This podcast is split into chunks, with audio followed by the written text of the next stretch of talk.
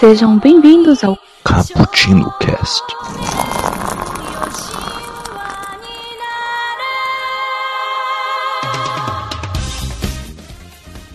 Yo, galera que adora uma cafeína, vamos começar mais um Cappuccino Cast, especialmente para você. Eu sou o Kaique e tava aqui tomando um cafezinho, esperando o metrô chegar, mas esse metrô nunca chega. Não sei se a cidade está em estado de pânico ou emergência, não sei. Eu sei que nunca chega esse metrô. E aqui comigo está o Iago. Se apresente. Salve galera que tá falando é o Iago. Eu tava aqui tomando um café e não entendendo porra nenhuma. que beleza. Que foi o que eu entendi do filme. Do, da, do, da obra. Que beleza, que beleza. e aqui conosco também. E é o Nelson. Nelson, se apresente. Fala galera, aqui é o Nelson e eu queria estar tomando um cafezinho com a Misato Chan. ai, ai, esses fetiches, hein? Bom, como vocês devem ter reparado. Ah, fe... A Misato não é a fetichenta. A... Quem é a fetiche é a Ray. Não sei. A Misato é uma mulher forte, ela é uma mulher decidida. Ela era capitã e virou major. Ela é fodona. Super, super, super forte. Tá, ela também é falha pra caramba. Mas ela finge é. que é forte. Isso é importante. É, mas a primeira aparição dela é numa foto de biquíni. Porque ela, ela não tem vergonha dos próprios corpos e é um fetiche. Olha o Nelson bolando alguma coisa. Bom, galera, como vocês devem ter reparado nas nossas referências, hoje estamos falando de New Genesis Evangelion. Caraca! O mangá, o anime e o filme, Se a animação o... também. E fala, Nelson. Se o cara pegou que a gente vai falar de New Genesis Evangelion porque você disse que tava esperando o metrô, o cara tá de parabéns, velho. Pois é, né? Pois é. Bom, galera, e agora vamos dissecar esta obra. Vamos falar bastante sobre ela e principalmente dos animes e dos mangás também, ok? Então fique de olho aí porque é spoiler free aqui, entendeu?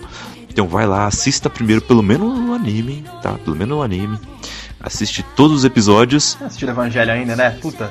É, tá uma vergonha na cara, pelo amor de Deus. É, e venha ouvir esse podcast. E se você viu nada sobre essa obra, Vale a pena mesmo assim ouvir e ver como, do que se trata tudo isso, ver toda a profundidade que esta obra traz e depois vai lá e assista e tire suas próprias conclusões.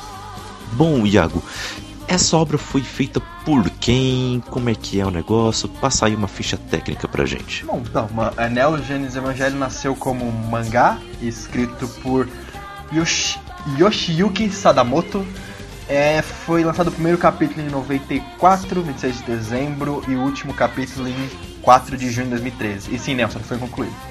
foi lançado aqui pela Conrad, mas a Conrad acabou e acabaram cancelando.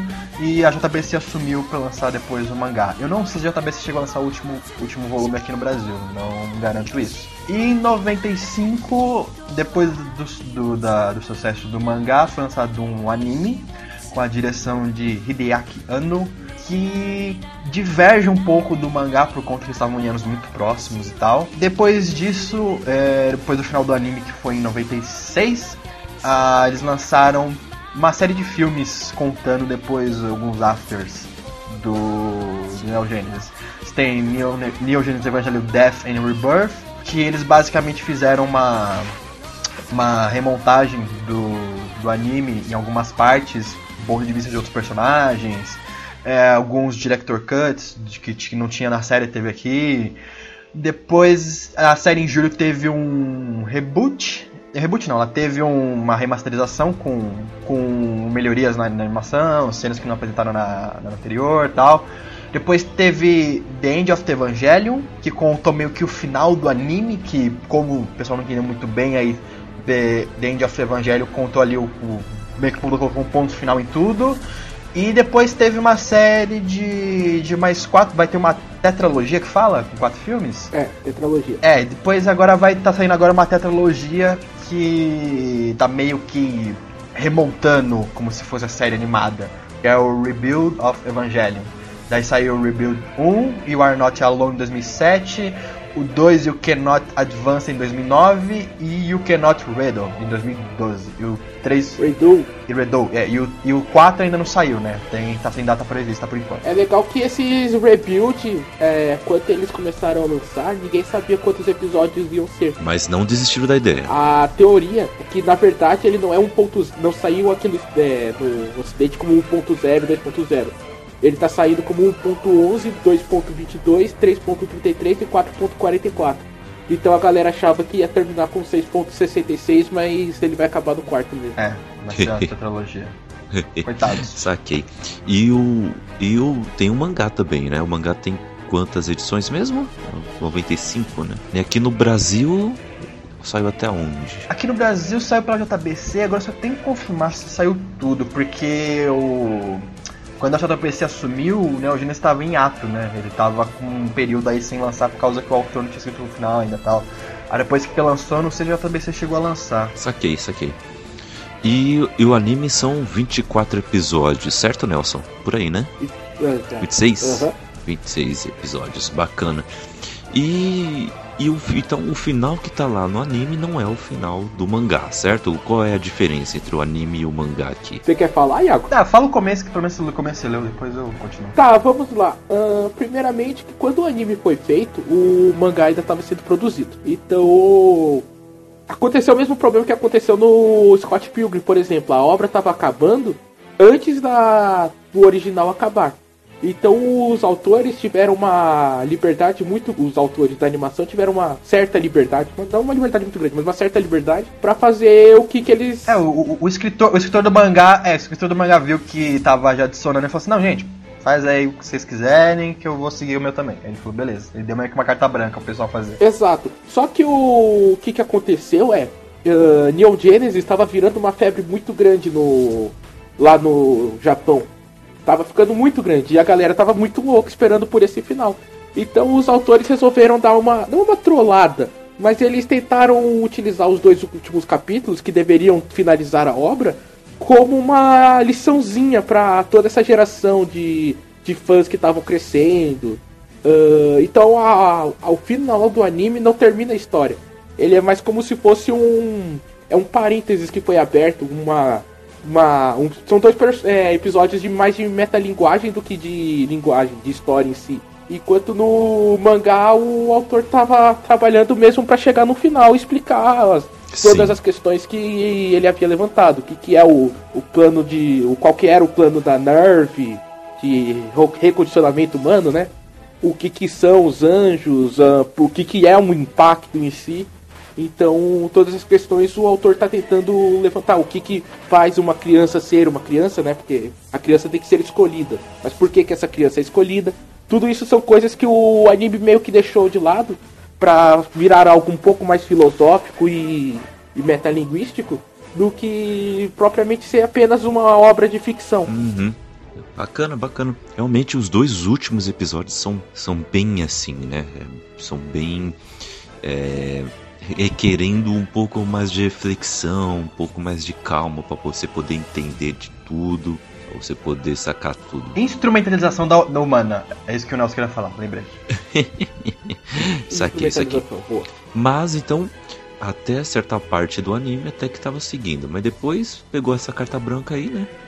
E foram mudando algumas coisas, né?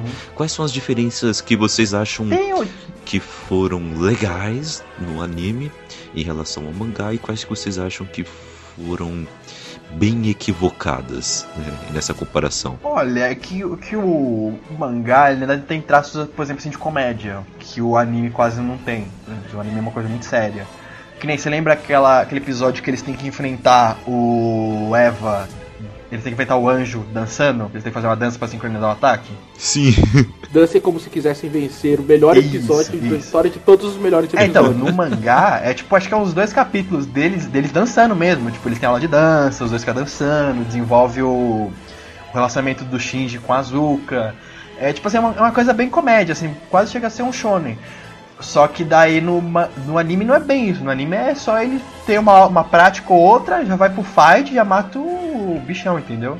Eu no Assim, anime, no- no anime Não, eles, o- eles pegam bastante do incômodo que os dois sentem, né? Em ter que fazer aquilo. Eles focam mais nisso, né? Eles, eles quase não trabalham o relacionamento deles, eles trabalham muito mais a psique de cada personagem no anime do que trabalhar as relações em si. Eles aproveitaram isso pra fazer um desenvolvimento legal do personagem, principalmente da Asuka naquele momento, Saquei. que é quando ela aparece, ela parece ser a B10, ela se acha fodona.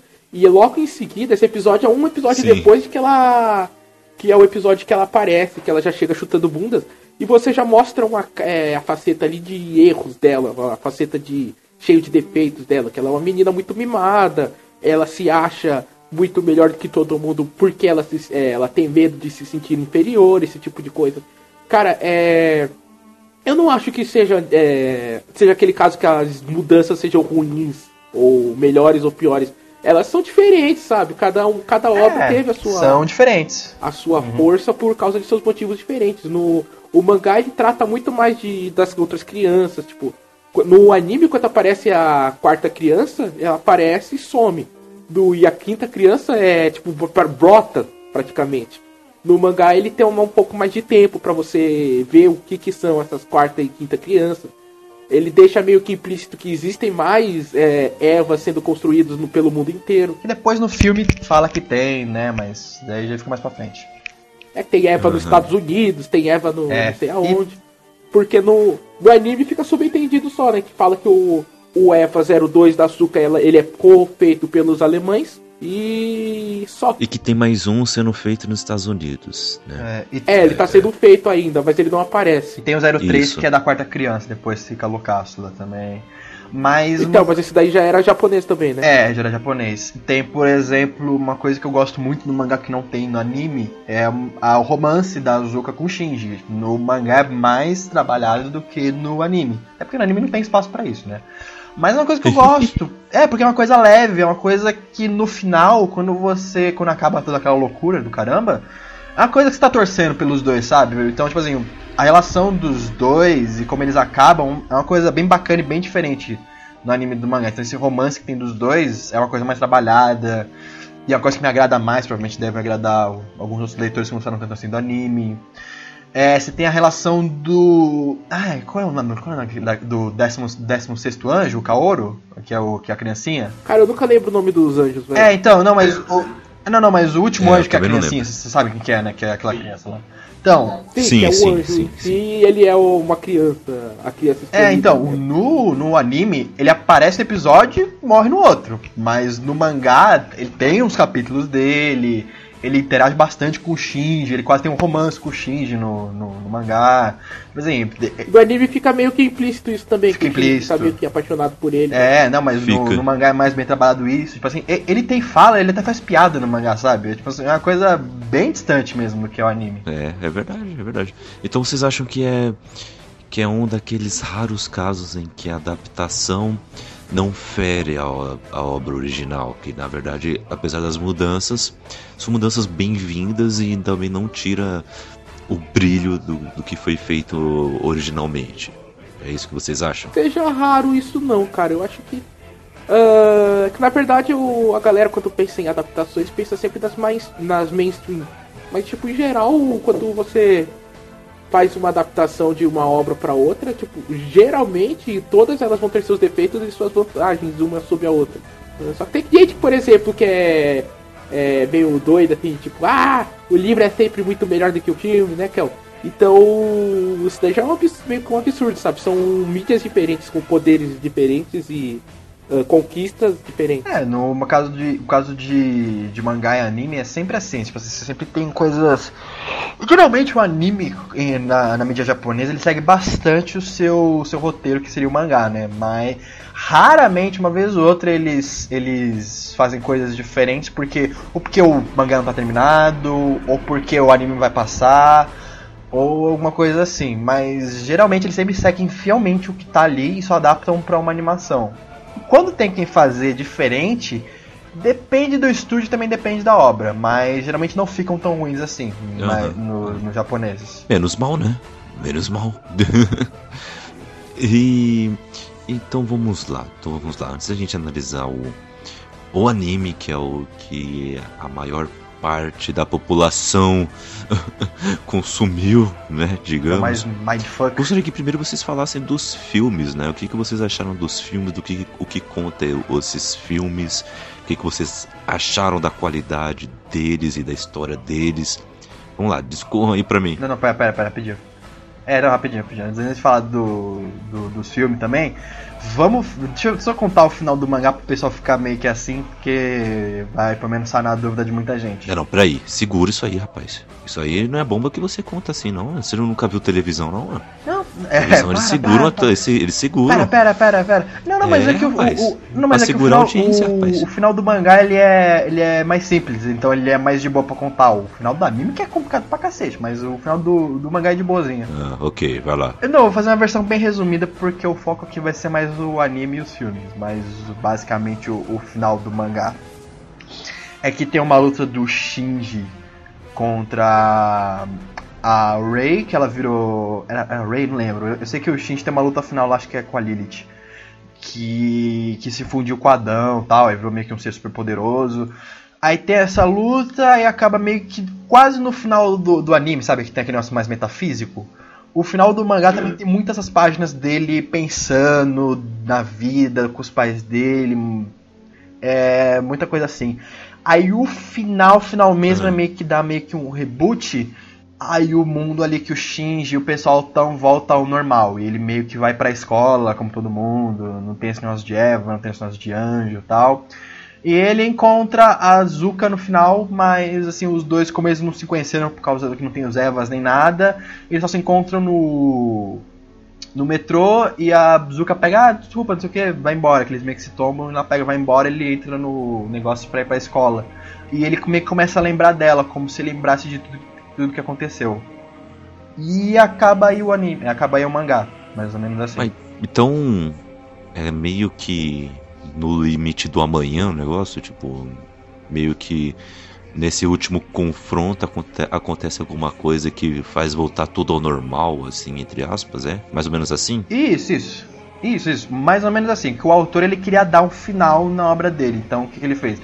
Ele meio que fez um, lá, um plot final, né? Que tem o Shinji com a Eva dele. Uhum. Aí nisso, em vez dele morrer, ele fez meio que o Shinji dando uma viagem louca, assim. Várias páginas ele começa a dar uma viagem, falando sobre a vida, filosofando um monte de coisa. Hum, Quase que nem tem no anime, só que nem tanto. Nem tanto viajado, nem tanto viajado assim. hum. E nesse reboot ele meio que dá um final falando assim, olha gente, ficou tudo bem, tá? O pessoal ficou bem, Shinji tá com a família dele, foi pra escolinha, ele vai conhecer a Azuka ainda. Ponto final. Aí acaba aí o mangá. Aí esse é o último capítulo do mangá. Hum. Acaba bem aí. Depois tem um extra aqui, mas não é tão importante. É. Entendi. É, não, mas o. Pra, pra quem ficou curioso, o mangá tem um final. Um final happy end. Eu, eu gostei do final do mangá, bem, bem happy endzinho mesmo. uhum. Saquei. É, a gente não falou a sinopse do anime até agora, né? Também. É verdade, né? Boa. Não, nos deu ar da graça então. Eu falei aqui do final do mangá. Certo, em Neon Genesis Evangelion nós estamos em uma sociedade pós-apocalíptica. Aconteceu uma catástrofe no início dos anos 2000 e muita gente morreu. Os sobreviventes, então, eles têm que dar um jeito de reerguer essa sociedade. Só que eles têm vista que tá vindo um ataque massivo de criaturas, as criaturas que causaram o, o fim do mundo, por assim dizer. E eles precisam dar um jeito de conseguir enfrentar essas criaturas. E o jeito que eles dão é criar é, os Evas, que seriam mechas entre aspas. Só que esses mechas, eles por algum motivo específico, só podem ser pilotados por crianças específicas. E no anime a gente é, segue o Shinji Ikari. Shinji Ikari. Ou Ikari Shinji. Ikari E que é uma criança, é uma criança, uma das crianças escolhidas, ele nasceu no ano que o mundo acabou, por assim dizer. E só que ele por algum motivo ele tem uma ligação muito mais forte com o Eva, com o mecha dele do que todas as outras crianças que já estavam pilotando antes. E é, acho que pra sinopse tá bom, né? É, os seres que ameaçam a Terra são chamados de anjos e as crianças lutam com Evas. Quer Eles são os mechas gigantes, basicamente. Ah, mas acho que falar que quando a gente for falar que os inimigos são anjos, aí vai ser quando a gente for discutir um pouco mais do plot, né? Por que que considera-se anjos essas criaturas? Qual é o motivo de... ah, por que que o autor colocou tantos elementos religiosos na obra. Não, mas isso tá na sinopse também. eu li aqui agora no Wikipedia. Ah, você sabe que sinopse de Wikipedia às vezes pode te ferrar, né? É a Ray, ah, acertei. Vide o que aconteceu comigo em Berserk. É, não sei. É, não, mas é o final do mangá que eu falei que ele luta com o cara lá é a Ray mesmo, não tá aqui, lembrei. Vendo, na verdade eu tô lendo aqui agora. É, ele derrota. É. Basicamente eu falei, só que o inimigo dele no final é a Ray. Daí beleza, acaba aqui. Mas então, aí, gente, queria muito fazer uma pergunta para vocês. Ai, ai. Vocês entenderam o final de Evangelho do anime? Não o final, não o final que, que ele mata o, a criança e ele fica na praia. O final, os dois últimos capítulos. Cara, uh, eu vou dizer o seguinte: tem uma certa dificuldade das pessoas uh, com algumas obras de entender que às vezes o final que está sendo mostrado ele não é um final uh, do plot, ele é um final para você é, interpretar e você entender o que você acha. Então, esse final do Evangelion ele é um final é, meio louco, meio entre aspas, mas é porque você, como espectador que seguiu aquela obra, você tem que criar a sua teoria. É que nem o final do 2001. Você tem uma linha de raciocínio que você segue para chegar em certas conclusões, mas tem certas metáforas, certas ligações que ele faz que você ou você tem que ou você pega porque você tem conhecimento anterior ou por causa de vivências que você teve e cada, cada pessoa vai ter um final diferente. Então, eu entendi o meu final de Evangelho. Isso eu posso ter certeza. Quando eu terminei, eu tinha uma teoria do que aconteceu. Mas eu tenho certeza que esse meu final do Evangelho é diferente do seu final de Evangelho, do Kaique e até do autor. Porque quando eu assisti a primeira vez, eu tinha coisas diferentes na cabeça do que vocês têm. Isso, Nelson, eu acho legal a gente pegar um gancho disso que você falou, porque isso também se aplica qualquer coisa. Se você vê um filme que você assistiu quando você tinha 18 anos e você vai assistir agora quando você tiver, sei lá, 25, 27, você vai entendê-lo de uma maneira completamente diferente, sabe? Você vai sacar com outras coisas e também você vai descartar outras coisas que você pensava sobre aquilo. Mesma coisa serve para livros, quadrinhos, serve para todas essas artes, entende? Por exemplo, um exemplo meu, tá? Quando eu eu vi pela primeira vez Mulan, eu apenas gostava da história, achava legal e tal, e achava engraçado algumas partes e beleza. Quando eu fui reassistir um pouco mais velho, é aí que eu fui sacar todas as críticas sociais que a animação fazia. O, os assuntos que a história tocava que, que são sensacionais. Eu comecei a gostar ainda mais da animação da Disney. É, mas aí você tá falando de camada, Kaique. Camada, beleza, mas tipo, uh, você tem final, por exemplo, o final de Vingadores tá? Todo mundo sabe o que aconteceu ali. O a Maria Hill fala, é, alguns foram para bem longe. Se eles vão voltar, aí o Fury fala, sim, eles vão voltar porque a gente vai precisar dele. Aí acaba o filme. É um final aberto, mas você entende. Ele tem um final que é um, um ponto final ali. Mas você tem filmes uh, que o próprio autor levanta teu, é, ele deixa muito tipo, ele não dá um final. Ele é simplesmente sabe quando você assiste um filme e você termina com a sensação de que não tem um final, não teve uma conclusão. É, é o famoso final aberto. É, mas não só um final aberto, sabe? Não é um final aberto do. Deixa eu pensar, uma, um final aberto que seja um final aberto bem. O do onde os fracos não têm vez, sabe? É um final aberto. Só que é um final aberto um pouco mais é, de, de sentimento, sabe? Você sentiu o que aconteceu e seguir em frente. Agora tem filme que simplesmente o que aconteceu no final é um enigma. E cabe a você, com o que você pegou ou não, é interpretar aquilo. É como eu falei, o final do 2001 é um enigma. O final do. O final de Evangelion que a gente está discutindo aqui, ele é um enigma. Quando a gente estava falando sobre o. O Iluminado em um dos casts anteriores, eu acho que foi um dos.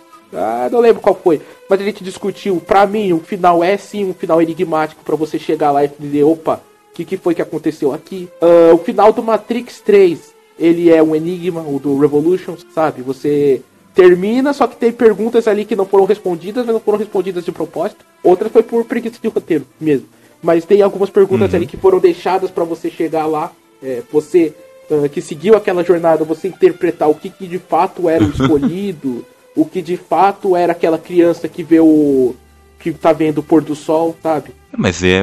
Então, pra mim, o final do Evangelho ele significa uma coisa. Uh, o que a obra quis passar para mim foi uma coisa, mas eu não sei se essa é a realidade. Mas para mim foi aquilo. Foi um. É, mas eu tava falando mais ou menos isso mesmo, Nelson.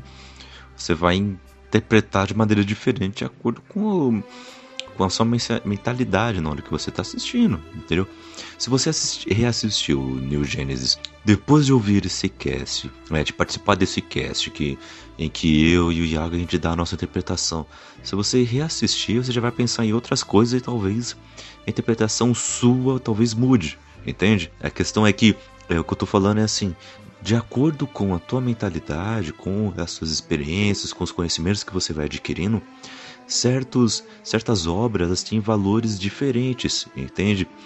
E, e nunca é de uma maneira, uh, digamos, danosa, né?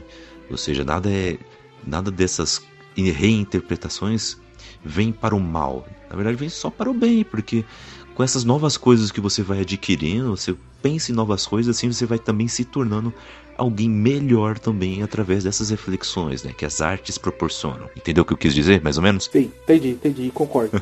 tá, ó, eu tô aqui com a lista dos episódios abertas, tá? Tá, é um nome em, é, na sua língua original, em português, e o título em português europeu, que é o português de Portugal, né? Bom, vamos lá, os dois primeiros episódios, O Ataque dos Anjos e Teto Não Familiar. Eu me lembro que é nessa parte em que o Shinji conhece o seu Eva, né? E vai pela primeira vez para a batalha, né? Ele usa essa super armadura e tudo mais e vai enfrentar o primeiro anjo, né? Cara, é o, uma coisa assim que eu gostaria de falar sobre a minha experiência assistindo pela primeira vez. Mano, acabou o episódio e depois eu pensei, peraí, já passaram 20 minutos? Porque foi uma construção tão bem feita assim que eu pensei, caramba, passou 5, 10 minutos, sei lá. Ainda a batalha vai ser agora, nesse episódio, mas não, foi na outra. foi no outro episódio. Foi uma construção assim bem dinâmica, assim, não foi maçante como eu eu não gosto de ver em alguns animes quando eles querem ficar muito tempo enrolando.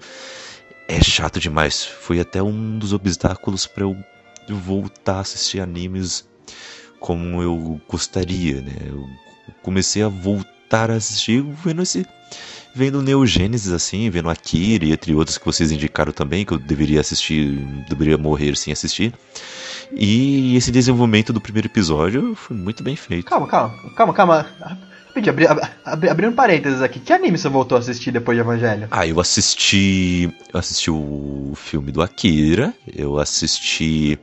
Tô voltando a assistir o Zet Bell pra, pra ver o final dele, que eu não, eu não, não vi ainda. Ah, você reassistiu o Zet Bell? é, eu reassisti alguns episódios. Ah, e... tá. Ah, e o final do anime não é, não é o mesmo final do mangá. O anime acaba no. Na, met, na, mais, na metade pra frente, assim. Eita, nós. Eu. Eu também tô assistindo o Ataque dos Titãs, né? O Shingeki, Shingeki no Kyojin. Shingeki no Kyojin. Também tô assistindo. Muito bom. Olha o Kaique, eu nem indiquei tá assistindo, muito bom. Ah, rapaz. quer, que, quer que eu te conte, quer que eu te conte o que, que são os titãs? Não, não, não. Não precisa falar agora não. O... o outro que eu tô assistindo também, que eu tô gostando muito, é Digimon Tree. Tô gostando muito. Só que ele sai em formato de filme, né? Ah, sim, os. Demora um pouco pra sair os episódios. Sim, sim, a con continuação do primeiro Digimon, muito bom. Tá bem melhor que o Dragon Ball Super. Pronto, eu encerrei minha jogada. Ah, continuaram. Eu gostei muito desses dois primeiros episódios, é, todo esse desenvolvimento, né?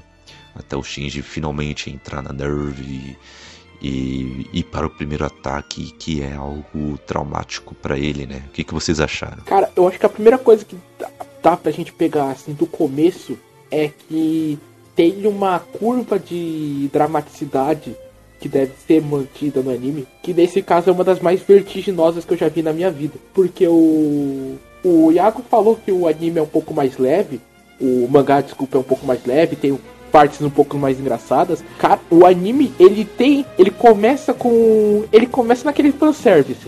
Como a gente tava discutindo antes. Mostra a mulher de.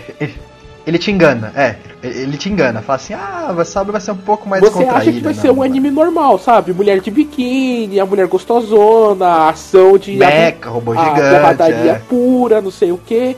Uh, ah, você tem ela, a capitã.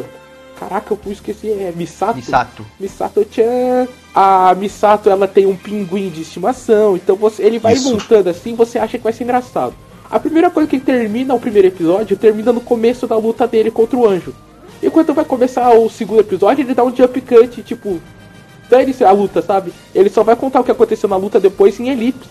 Então, ali ele já quebra as pernas de quem ia achar que o anime ia ser um anime normal de porradaria e de, e de mulheres gostosas.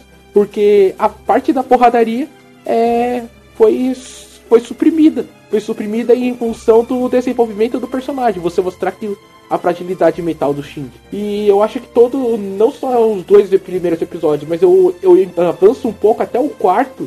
Ele trata disso, sabe? Você mostrar que Uh, você abrir as cartas, mostrar as cartas na mesa e mostrar que aquilo não vai ser um anime normal. Que não vai ser o. Vai ser simplesmente mulheres de biquíni gostosas lutando contra, e com robôs gigantes contra monstros. Bem isso mesmo. E o, todo o segundo episódio, né? Ele já traz uma carga emocional muito grande, né? É, Sabe o que é mais surpreendente no, no segundo episódio que ninguém tava esperando? quando cai a máscara do. o armamento, a armadura do Eva. Isso. Aí você vê, na verdade, ele é uma criatura viva. Aí você. Nossa! Nossa! What?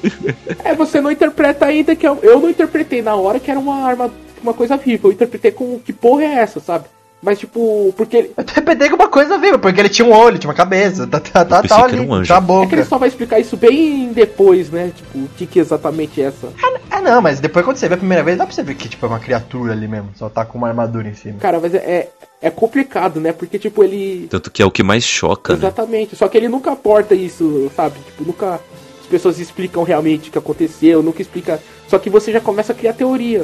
Uh, ele começa, só que nesses primeiros episódios eles fazem uma adição que depois vai ficar muito importante no futuro, que é o campo AT. Sim. Que seria uma forma de proteção do que os anjos têm e que os Evas também têm. É meio como um escudo de força. Só que aí ele meio que deixa implícito que os seres humanos também têm esse escudo de força, esse campo AT. E isso, no final que eu interpretei, vai ser muito importante depois. Saquei, saquei. E eu, eu gosto também da estrutura que é feita, no, principalmente no segundo. Essa questão de tipo. Você vai vendo que o cara ele tá mal, que algo foi. que aquilo foi extremamente é, traumático e muito ruim para o resto da vida dele. Vai ser algo que vai marcar bastante. E ao mesmo tempo você não sabe direito o que aconteceu.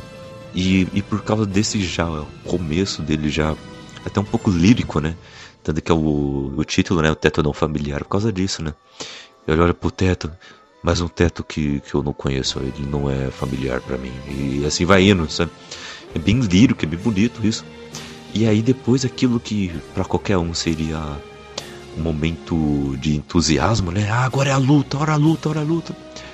Começa a ser um episódio de algo é, bem mais peso, né? Começa a pensar, se repensa esse entusiasmo que você tem, né? Você começa a pensar, peraí, o que aconteceu? Hum, é, e não só a eu, parte... eu acho que esse, essa quebra de paradigma que é legal. A parte que seria maneira, que é a luta, ela não só ela é suprimida em função do de desenvolvimento de personagem, quanto no terceiro episódio você cresce isso mostrando que a luta teve baixa, sabe? Teve aconteceram merdas na luta que traumatizaram mais gente, sabe? É uma coisa que a gente nunca vê nesse tipo de filme, sabe? O que, que acontece com o cidadão comum durante essas grandes batalhas. E no terceiro episódio ele aporta isso, né? Que é o. Ele mostra o personagem que, per... que a irmã foi ferida durante a batalha porque o Shinji não soube lutar direito. Eu acho incrível que ainda tem gente embora naquela cidade ainda. Isso. Eu fico mais surpreso.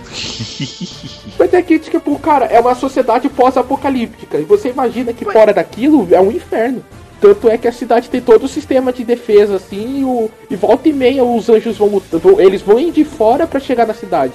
A cidade é o, é o ponto mais, é, mais protegido. Ela é o alvo, mas os anjos vêm arregaçando tudo que vem de fora. Não, não, não. Na verdade não é isso. Sabe, sabe o que é? Tipo, tem mais países no mundo. Tudo bem que o, o, segundo impacto matou 2 bilhões de pessoas, mas ainda tem outros países. Ainda tem Alemanha, Estados Unidos funcionando, como eles falam no anime mas as pessoas dali, algumas ficam porque querem, outras meio que não tiveram escolha, tiveram que ficar por ali também, por causa de parentes que trabalhavam lá tal, na, na, na Nerve.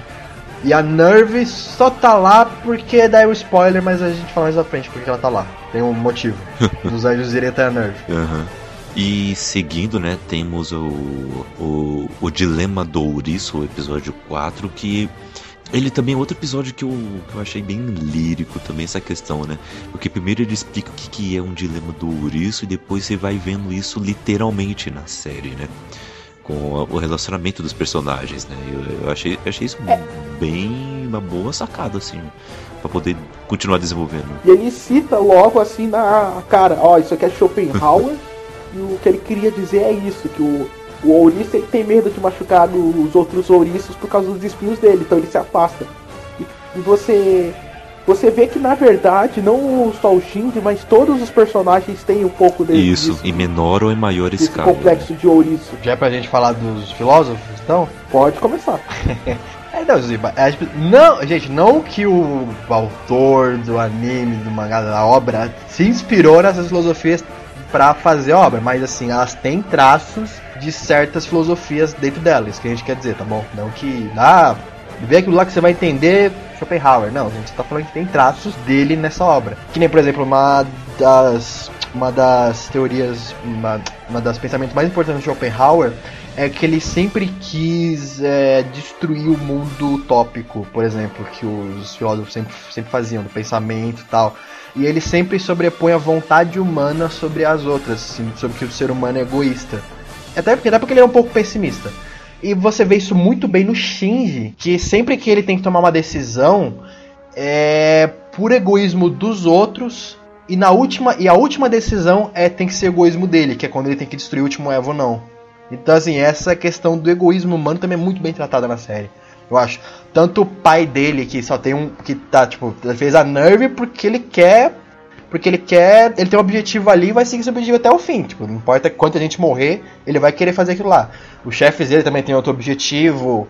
É, a Asuka tem o objetivo dela. Tipo assim, todos ali na série eles têm um tanto egoístas e não. Eles não ligam pro, pro, assim, pro, muito pra opinião dos outros e sempre querem seguir o ideal deles. Então, assim, é uma coisa muito, muito, muito filosófica, muito bacana que a série aborda. Principalmente da figura do pai do Shinji, né, cara? Que ele é o, o Gen do Ikari. Ele é exatamente a personificação do pessimismo. Não que ele seja um pessimista, mas ele é o, o que um pessimista acho que enxerga na humanidade, ele tá ali para mostrar exatamente isso. Ele é um personagem extremamente cínico, ele é um É. personagem extremamente. Ele é meio avoado, ele é meio. Não é avoado, mas ele, ele parece fora da cena se- sempre, sabe?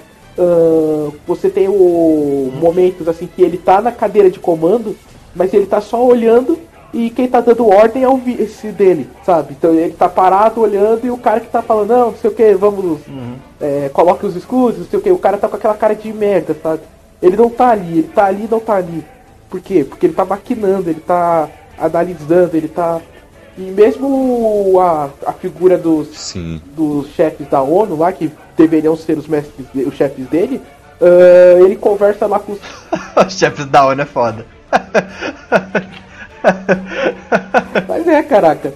Mas os caras chegam, falam com ele e ele, tipo, sabe, ele tá numa situação difícil e ele ignora completamente aquilo. Ele.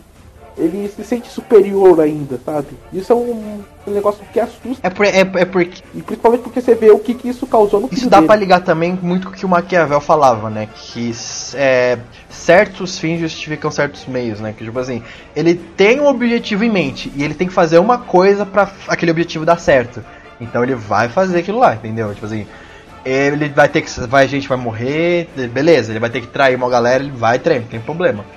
Tipo assim, Ele é um cara real- muito egoísta, tipo assim, é um cara que só pensa no dele, sabe? Nem o filho dele tá ligando muito. Ele até culpa. E tem também traço de Zaratrusta, né? Do Nietzsche. Sim, assim falava, assim falava. Zaratrusta. Essa questão que é o objetivo dele de provar que o homem pode ser maior que Deus. E é por isso que eu acho que é aí que a gente consegue entrar também no outro lado que além de filosofia, que bate bastante na obra, que é a religião e o porquê que os inimigos são chamados anjos, né? É, ele não fala só do cristianismo, né? Tem muito símbolo religioso na série. É, é, cabala, cabala, zoro- zoroastrismo, tem... tem- budismo, um monte de coisa. É, o final, o final é totalmente budista. O final é totalmente em cima da filosofia budista. Eu vou pegar os dois últimos. Mas você tem toda a questão de tipo, ah, o que, que seriam os anjos ali, o que, que seriam. ah, por que, que eles chamam de anjos em si? Sabe? Que é uma coisa que veio de É fora verdade. e que vieram por causa do. Eles dizem que eles traduziram o manuscrito do, Mal- do Mar Morto e ele previa isso, né? Que a chegada, que os anjos iam vir para causar o apocalipse. Mas aí você começa, é meio como se Deus ordenou o apocalipse e os homens disseram nem fudendo. Aí o, começa a batalha entre os dois. Seria a batalha entre a criatura e os criadores. Você que é um cara muito religioso, vai pra igreja e tal. Você gostou da- das analogias da obra com religião? É assim, o... os fervorosos, e- esses aí eles têm que repensar o que, que pensam da vida. Porque pra você é, assistir esse tipo de anime, por exemplo, você tem que utilizar de discernimento. Tem que saber separar as coisas, sabe? Por exemplo, eu achei, ah, sem conhecer tanto assim é, quanto gostaria do, do budismo, do judaísmo, que também é de- estado do cabala, para eu poder discernir ainda melhor, mas pelo pouco que eu sei, eu encarei como se fosse um- uma crítica mesmo ao cristianismo, porque ah, todos esses países orientais eles tiveram uma grande existência ao cristianismo quando ele foi para lá. Foi, tiveram perseguições ferrenhas a esse cristianismo. E, e eu vi o- os anjos é, indo em busca do Adão, e nesse caminho ele destruir tudo que tem no caminho, como uma crítica mesmo, como eles falando que ah, mesmo você seguindo um caminho que você acha justo, falando pro cristão, né? Você acha justo, na verdade você está destruindo toda toda a nossa cultura, todo, todo o nosso, toda a nossa cidade, todo o nosso convívio. Porque era o pensamento que tinham né, na, na época quando o cristianismo estava indo para lá, entendem? Então eu realmente achei como, como uma crítica, com uma ideia do que eles têm sobre isso. E, e mesmo assim eu achei interessante por saber um pouco mais sobre, sobre essa psique, digamos, né? Do, tanto do autor quanto dos, é, do- dos produtores do estúdio, né? É, deles, deles passarem aí o, esse pensamento. Então foi, foi mais ou menos o que eu vi, cara. Mas mesmo assim eu, eu gostei, eu achei bem legal e, e acho que todo cristão que conhece realmente a, a Bíblia e gosta desse tipo de, de arte, né, desse tipo de animação, tem que assistir e, e refletir também um pouco sobre isso, entende? Porque o, nem todos os cristãos na história da humanidade foram também sempre os bonzinhos da história, né? Também cometeram falhas e é bom aprender com isso também, né? Então foi mais ou menos o que eu, que eu, que eu achei, Iago. Foi mais ou menos o que eu achei. O que, que você achou? Não, toda analogia que ele faz sobre com religião, eu também adorei, cara. Mas, Tipo assim, faz todo, todo sentido se você for é, comparar uma com a outra. E só dando uma adenda aqui, sabe o que é mais legal? Eu achei aqui um, algumas, alguns, alguns aqui do, do Schopenhauer, alguns pensamentos dele. Olha, olha, olha que foda. O homem não é o senhor de todas as coisas. Uma catástrofe poderia acontecer e a raça humana extinguir-se. Extinguir-se. E mesmo assim, o mundo aqui continuará. Por que achar que somos capazes de mencionar a vida? O ímpeto cego conceito filosófico é justamente essa ideia de algo acima do humano. Essa vontade cega, violenta, que não respeita as vontades individuais. Sendo assim, impossível a ideia de ordem e plenitude. Inevitavelmente não seremos felizes na plenitude e passaremos por momentos de caos. A utopia racionalista é destruída. É, é- é muito do que o Evangelho representa, cara. Verdade. E é muito do que a Nerve quer no final, é justamente o contrário. Aliás, é justamente isso, ela acabar com a ordem pra alcançar a plenitude. É, pois é. Mas eu posso só fazer um, uma- um parênteses porque o Kaique falou? Pode, pode. Diga. Ah, eu não acho que seja uma crítica ao cristianismo, mas eu acho que ele utilizou símbolos do, do cristianismo para montar sua mitologia, sabe? Uhum. Não tem o... Quando você quer fazer uma crítica a uma religião em si, ah, muitas vezes você bota um, um fanático religioso ali para fazer aquilo, sabe? É uma maneira mais fácil. Ah, aqui eu acho que ele utilizou só conceitos do cristianismo ah, e conceitos da cabala hermética como a árvore da vida, a questão das sefirotes e o que cada personagem que é. Cada personagem é um arquétipo e por aqui que, ele, que esse arquétipo existe, ah, a questão do judaísmo com a lança Langnus, é, Longinus, é Longinus ou Langnus? Longinos. Longinos. Desculpa, o meu latim é meio falho. É latim. Mas todas essas questões elas são símbolos que são facilmente inter- é, reconhecidos. O próprio nome é Neon Genesis Evangelium, sabe? O, o Evangelho da Nova Gênesis. É, você conhece essa. Você sabe o que é o evangelho, você conhece o que são gêneros, porque são símbolos fortes. Então você coloca isso daí para você você olhar aquela carapaça, você, é, você entende a carapaça, para depois, quando você for abordar mais profundamente, você consegue ver o que, que o autor queria falar. É só para ser um símbolo mais reconhecível. Não sei se foi, não acho que foi exatamente uma crítica. Uhum. Sim, também pode ser exatamente isso. Até porque o teoricamente. Não, eu tô falando que é, esse também Como? pode ser uma hipótese também. Pode também ter sido exatamente isso, só pegar os, os símbolos emprestados para contar uma outra história. É, até porque, gente, o, o autor mesmo falou que ele deixou aberto para interpretações, então não tem certo e errado. tem o que cada um acha. Sim. Mas continua, Nelson, te interrompi, fala aí. Não, mas era exatamente isso que eu queria falar, sabe? O... Às vezes você utiliza símbolos de. Uh, alguns símbolos para criar mundos, muito mais para o cara olhar e saber que aquele símbolo é mais forte do que o é mais fácil você colocar um personagem e você colocar o nome dele de Adão, por exemplo, que você já pensa no Adão bíblico, o primeiro homem, coisa e tal. Uh, do que você dizer, ah, e o nome dele era Joseph. Joseph foi o primeiro anjo que desceu à Terra. Não, colocar Adão. Se colocar Adão, você já entende o que, que é. Até porque, querendo ou não, a religião cristã ela tem uma mitologia em volta dela, né? Então, o cara construir uma religião também, uma, uma mitologia da obra, ele usa outra como, como base. Gente, não tô falando que religião é mito, pelo amor de Deus. Só tô falando que ela tem mitologia em volta dela, tá? Sim, sim. Já vão me julgar nos comentários aí. Esses haters, né? É, ser humano. Ser humano não entende. Esses haters, né? A gente tem que se explicar o tempo todo, né?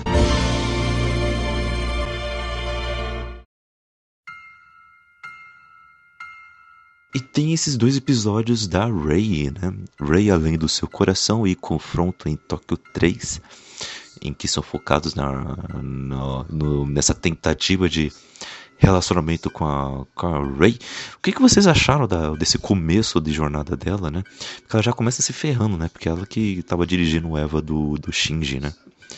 Então ela tá, tá bem ferida. Ah, eu, já, eu, eu, até falei aqui antes de gravar, né? Eu acho ela muito chata. Ela é uma personagem muito boa, mas eu acho ela muito chata. eu disse que você é um babaca antes de começar. Também eu repito agora, né? Iago, você é um babaca, cara. Coitado, né? Normal. Você, você já coloca que ela é uma menina problemática logo de começo. Você coloca que ela tá do lado de um cara problemático. Então você entende já qual que é a, o lance do anime vai ser tratar sobre personagens e seus problemas muito mais do que a batalha entre o bem e o mal, entre a, a humanidade contra esses monstros terríveis. E esses dois episódios da Rey ele para mim fecha o primeiro arco do, do anime, tanto é que o primeiro filme, o ponto 11, ele termina aí. E o Are Not Alone. O You Are Not Alone, o ponto 11, Iaco, confirma aí por favor. You Are Not Alone, isso. É, então, ele termina justamente aí, com aquela batalha contra o anjo poliédrico, o D8, né? Que é espetacular aquela, aquela batalha. Porque ela justifica é, justamente isso, sabe? São personagens que são quebrados mas que talvez você sendo quebrado, você se juntando com outro quebrado, talvez você se encaixe, você encontre uma maneira de vocês ficarem de pé juntos, sabe? Um apoiando o outro. E a Ray é muito isso, cara. Ela é muito uma mina. Ela, o Tindy já é introspectivo. Ela é introspecção em pessoa, sabe? Você, o, ele mesmo fala que ela só viu, ele só viu ela sorrindo quando ela tava falando com o pai dele. E também o pai dele, ele só viu o pai dele sorrindo quando tava falando com ela. Então. Já quer falar quem que é a Ray? Não. Vamos deixar pra frente. Tá. Mas eu quero falar que então. nesse momento eu temi por um, um certo grau de pedofilia ali. Mas. Nem tanto, né? Eu também temi. Eu também. É que, depo é que depois explica, né, o porquê Sim, disso. Mas o, a Ray, ela é, ela é uma personagem interessante justamente porque ela é quebrada, cara.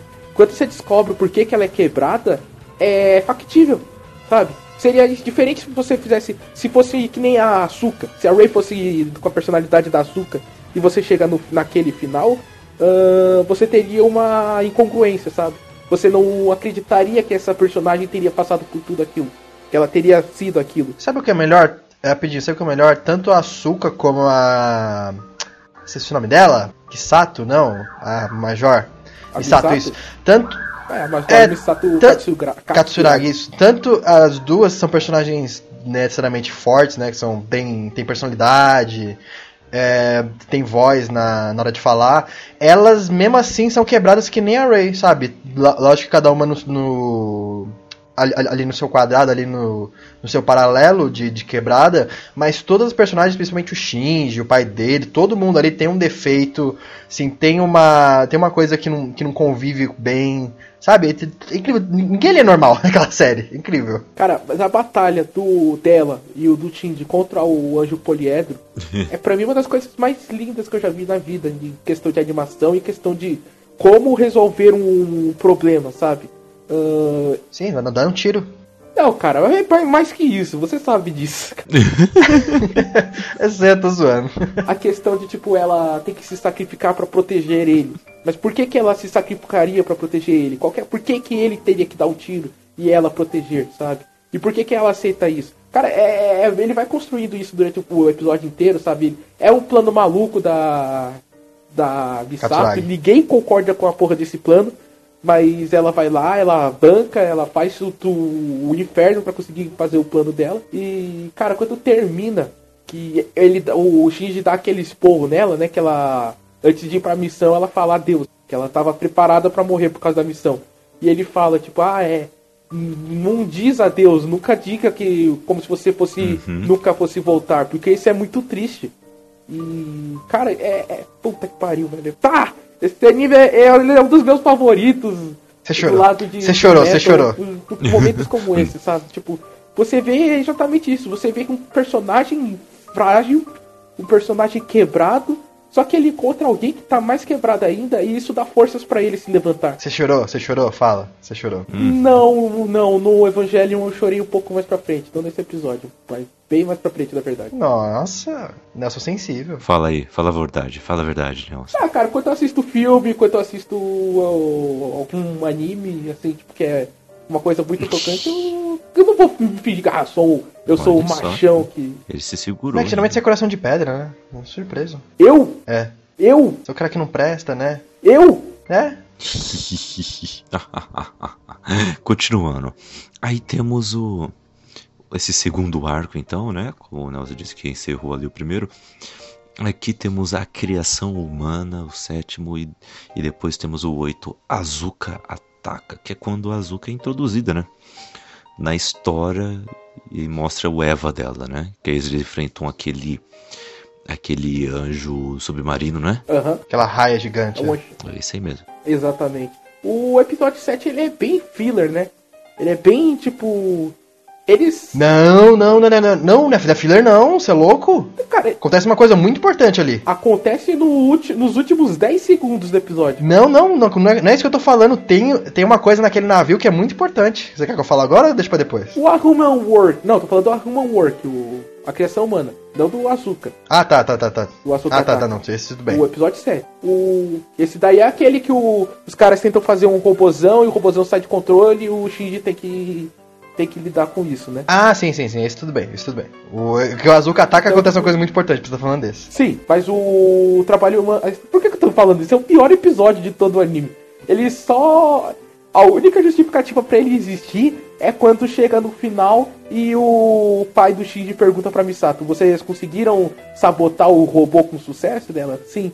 Daí você vê que tem. que era tudo um plano da Nerve. Mas é. sabe, tipo, dava para ter feito isso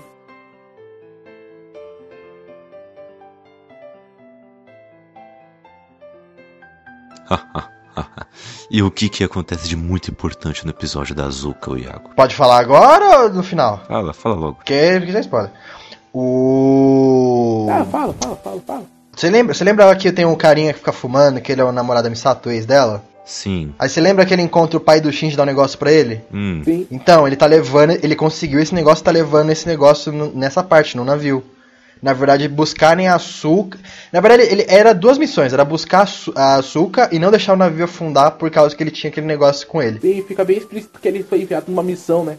Ah, só que você não sabe o que foi que ele foi pegar. Isso, isso. Ah, tá. Cara, esse personagem. Isso, esse personagem é um dos meus personagens favoritos, sabe?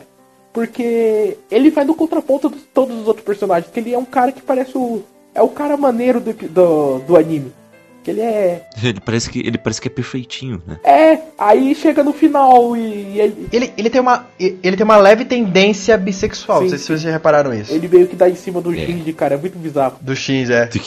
é. Mas é muito sutil, é muito sutil, assim, não fica na cara, sabe? Só que ele tem toda essa coisa, tipo, ele é confiante, não sei o que, não sei o que, e é por isso que a, acho que deve ter sido por isso que a Misato gostou dele, né? Porque ele é um homem confiante, é um homem. Porque, ela, porque, ela- porque ele, que ele lembra o pai dela também. É, então, ele é meio amante latino japonês.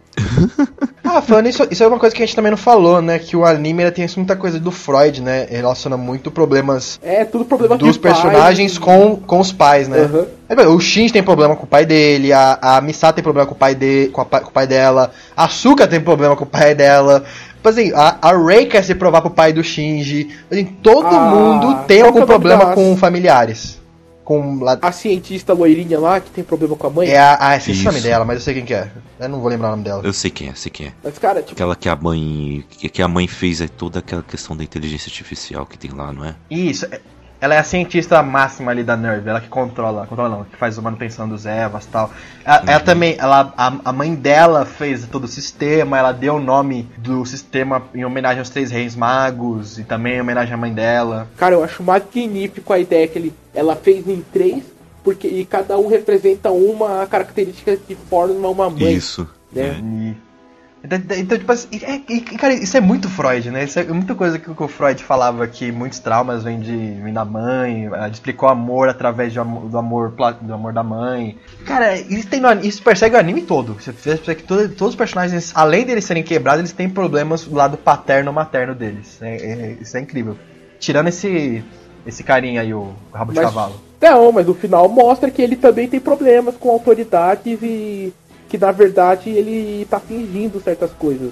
Tanto é que Ah, é verdade. mais pra verdade. frente acontece uma coisa forte com ele, sabe? Tipo, é, foi nesse momento que eu chorei, na verdade. Sério? Você morou nesse? Ah, vamos falar, não é, não é spoiler, mas quando ele morre? Sério? Mas que você chorou? Por causa da construção da Misato. Ah. A Misato é. Cara, a Mis- eu acho a Misato uma personagem muito foda. E você tem todo Ah, aquele tá, episódio que ela fica ele. bêbada, eles fazem sexo e tal. E aí você descobre que aquilo lá, toda aquela ação, todos os caras sendo, é, sendo aquilo pra ela, era uma grande mensagem de adeus. Porque ele tinha uma missão e ele cumpriu a missão e ele sabia que ele ia ser descoberto. E de fato ele foi. E fica. Não mostra, mas deixa implícito que, ela, que ele morreu. ah, que ele foi descoberto pela Nerve, que ele tinha traído a Nerve. E porque ele estava tentando impedir o, o plano de instrumentabilidade humana. E cara, você vê é, é muito humano, sabe? Tipo, ele poderia ter entrado em desespero, ele poderia ter saído, tipo, sei lá, ter tentado se esconder, ter pedido ajuda. Cara, ele aceitou a morte. Isso é, é- isso é, é muito budista, sabe? É muito. É, não budista, é. Caraca, é Bushido. Cara, Bushido? Ele chegou o momento, cara, não tinha mais o que fazer. A, a você traiu a organização mais poderosa da Terra, você vai arcar com as consequências. Ele aceitou. Mano, no final daquele episódio, em que ela fica bêbada e tal, que, eles- que eles vão lá pra curtição e tudo mais. Aí tem o final daquele episódio que eu achei muito bem dirigido aquela, aquelas últimas cenas, assim. E acaba de um jeito que, que eu tive que reassistir umas duas vezes, assim, pra entender o que tava acontecendo. Porque você acha que tá, vai ficar ali naquele bem e bom entre eles dois ali, a, a imagem só no, só no copo d'água, né? Em cima da escrivania. E aí você só ouve o som e você acha que vai ficar só naquilo, né? Ah, vai acabar agora o episódio. Aí do nada ele fala alguma coisa assim. E aí ela para assim também e o episódio acaba. Aí você fica, peraí, peraí, o que, que aconteceu? Eu pensei que ele, tipo, ele ia atrair ela mesmo, ele ia fazer alguma coisa de mal contra ela mesmo, ia tentar matá-la, ou ia matá-la mesmo, algo assim, sabe? Eu, tava, eu acho que eu tô assistindo muito Game of Thrones, mas eu já tava imaginando algo drástico desse tipo, entendeu? Não, não, não, não. o que eu achei que fosse é que simplesmente, sabe, tipo, era só um respiro e o cara. O cara tava de boa. Mas não, o cara tava. Ele tava simplesmente aceitando a morte. Ele tava dando o último momento dele com a mulher que ele amava. E, a, e ela amava ele, embora ela negasse. Uhum. Cara, poderoso isso, velho. Eu acho, eu acho pelo menos. Sim, é muito bem E feito. você vê que, tipo, na verdade ele fez tudo isso. Ele aceitou, mas no fundo ele tava com medo, sabe? Ele tinha medo da morte. Tava com medo do que tava por vir. Mas mesmo assim, ele. Uma atitude. Como os antigos dizem, isso é a atitude de homem, sabe? De Você Uhum. faz o que foi necessário, você faz o que você acredita, luta pelo que você acredita e quando chegar a sua hora você aceita de peito aberto. Eu acho muito. Eu acho muito legal isso. É, é meio. Sabe, Kurosawa. É meio John Ford, sabe? A figura do. Ele é o cavaleiro andante, o, Quase um suicídio o altruísta dele, né? atirador, o, que anda lá, ele fez as suas ações e ele vai embora. Só que em vez de ele ir embora em direção ao horizonte, ele morreu. Aí vai outro filósofo pra vocês, galerinha. Emilie Durkheim. Fala sobre o suicídio. Então, por isso que eu lembrei do suicídio altruísta que ele fala. É bem, bem coisa do, dele mesmo, né? Que ele sabe que ele vai morrer, mas é em prol de alguma coisa, assim. Mas a importância maior desse episódio 8, pra mim, é apresentar a Azuka como a. Ela é um quebra de paradigma. Ela chega, ela encolhe os personagens quando ela aparece em tela, sabe? Ela explode, de a roupa dela é vermelha, é tudo muito azul, muito cinza. Aí ela chega com a roupa vermelha, ela é ruiva. E ela chega tipo, é, eu sou foda, lidem com isso tal. E o Eva dela é muito. Ele é mais esguio, ela parece ser uma melhor piloto, ela lida com facilidade com o anjo, sabe? E até agora todo anjo que tinha aparecido. O nível de. O nível de sincronização dela também era maior do que os outros dois, não era? Era, era, até aquele momento era. Isso. Então era tudo, tudo melhor que os outros, né? Exatamente. Então você vê um personagem e você fala, ah, beleza, essa daí vai ser a menina normal. E um episódio depois chega o melhor episódio da história dos melhores episódios, que é o Dance Como Quisessem Vencer. Que você vê que não é nada disso. Pra falar a verdade, no começo eu achava a Azuka bem chata, pra falar a verdade.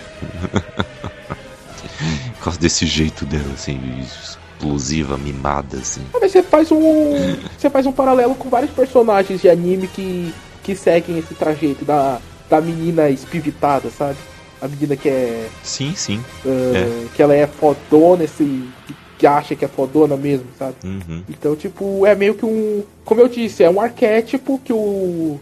que ele utiliza, só que depois ele destrói esse arquétipo em 300 Sim. pedaços, assim, varre pra debaixo do tapete. Exatamente. Exatamente. Mas Nelson, vai lá. Fale mais sobre esse episódio do Dancing como se quisessem vencer, já que é o seu episódio favorito. Primeiro aparece um anjo novo. E o nesse momento mostra que o Shinji, ele tava crescendo como piloto, ele tava melhorando como piloto, e a Azuka, ela não tá aceitando isso muito bem. E tal. Então você quebra, você mostra que há uma rixa entre os dois. Só que você cria um. E, cara, a forma como é criado esse anjo, a forma de batalha desse anjo, é pra, pra forçar que os dois tenham que lutar juntos, eu acho genial, cara. Porque você poderia simplesmente ser um. um sabe que nem o primeiro, que ele, o, ele tem um ataque e a defesa perfeita? O primeiro não, o, o poliedro, sabe? Só que ia ficar repetitivo. E eles criam uma outra questão que ele se duplicou Uhum. e os dois têm que tomar porrada ao mesmo tempo, senão eles não vão morrer. Então você cria. Primeiro você quebra o personagem, você quebra o link que eles já não tinham, mas você é, distancia ainda mais. Aí você força eles a se unirem. E cara, você força isso com dança. E a dança é o que? É movimentos rítmicos que você faz com um parceiro em prol de um bem comum que é mostrar a beleza, fazer uma arte. Mesmo que ah, o Iago sabe dançar, né, Iago? Você que fez dança, você fez o. É o Iago, né? Eu aprendi um pouco, não é que eu fiz dança. Tá, mas você sabe. queria muito, queria muito fazer dança pra aprender a dançar. Queria, não, queria muito saber dançar, mas felizmente ainda não sei.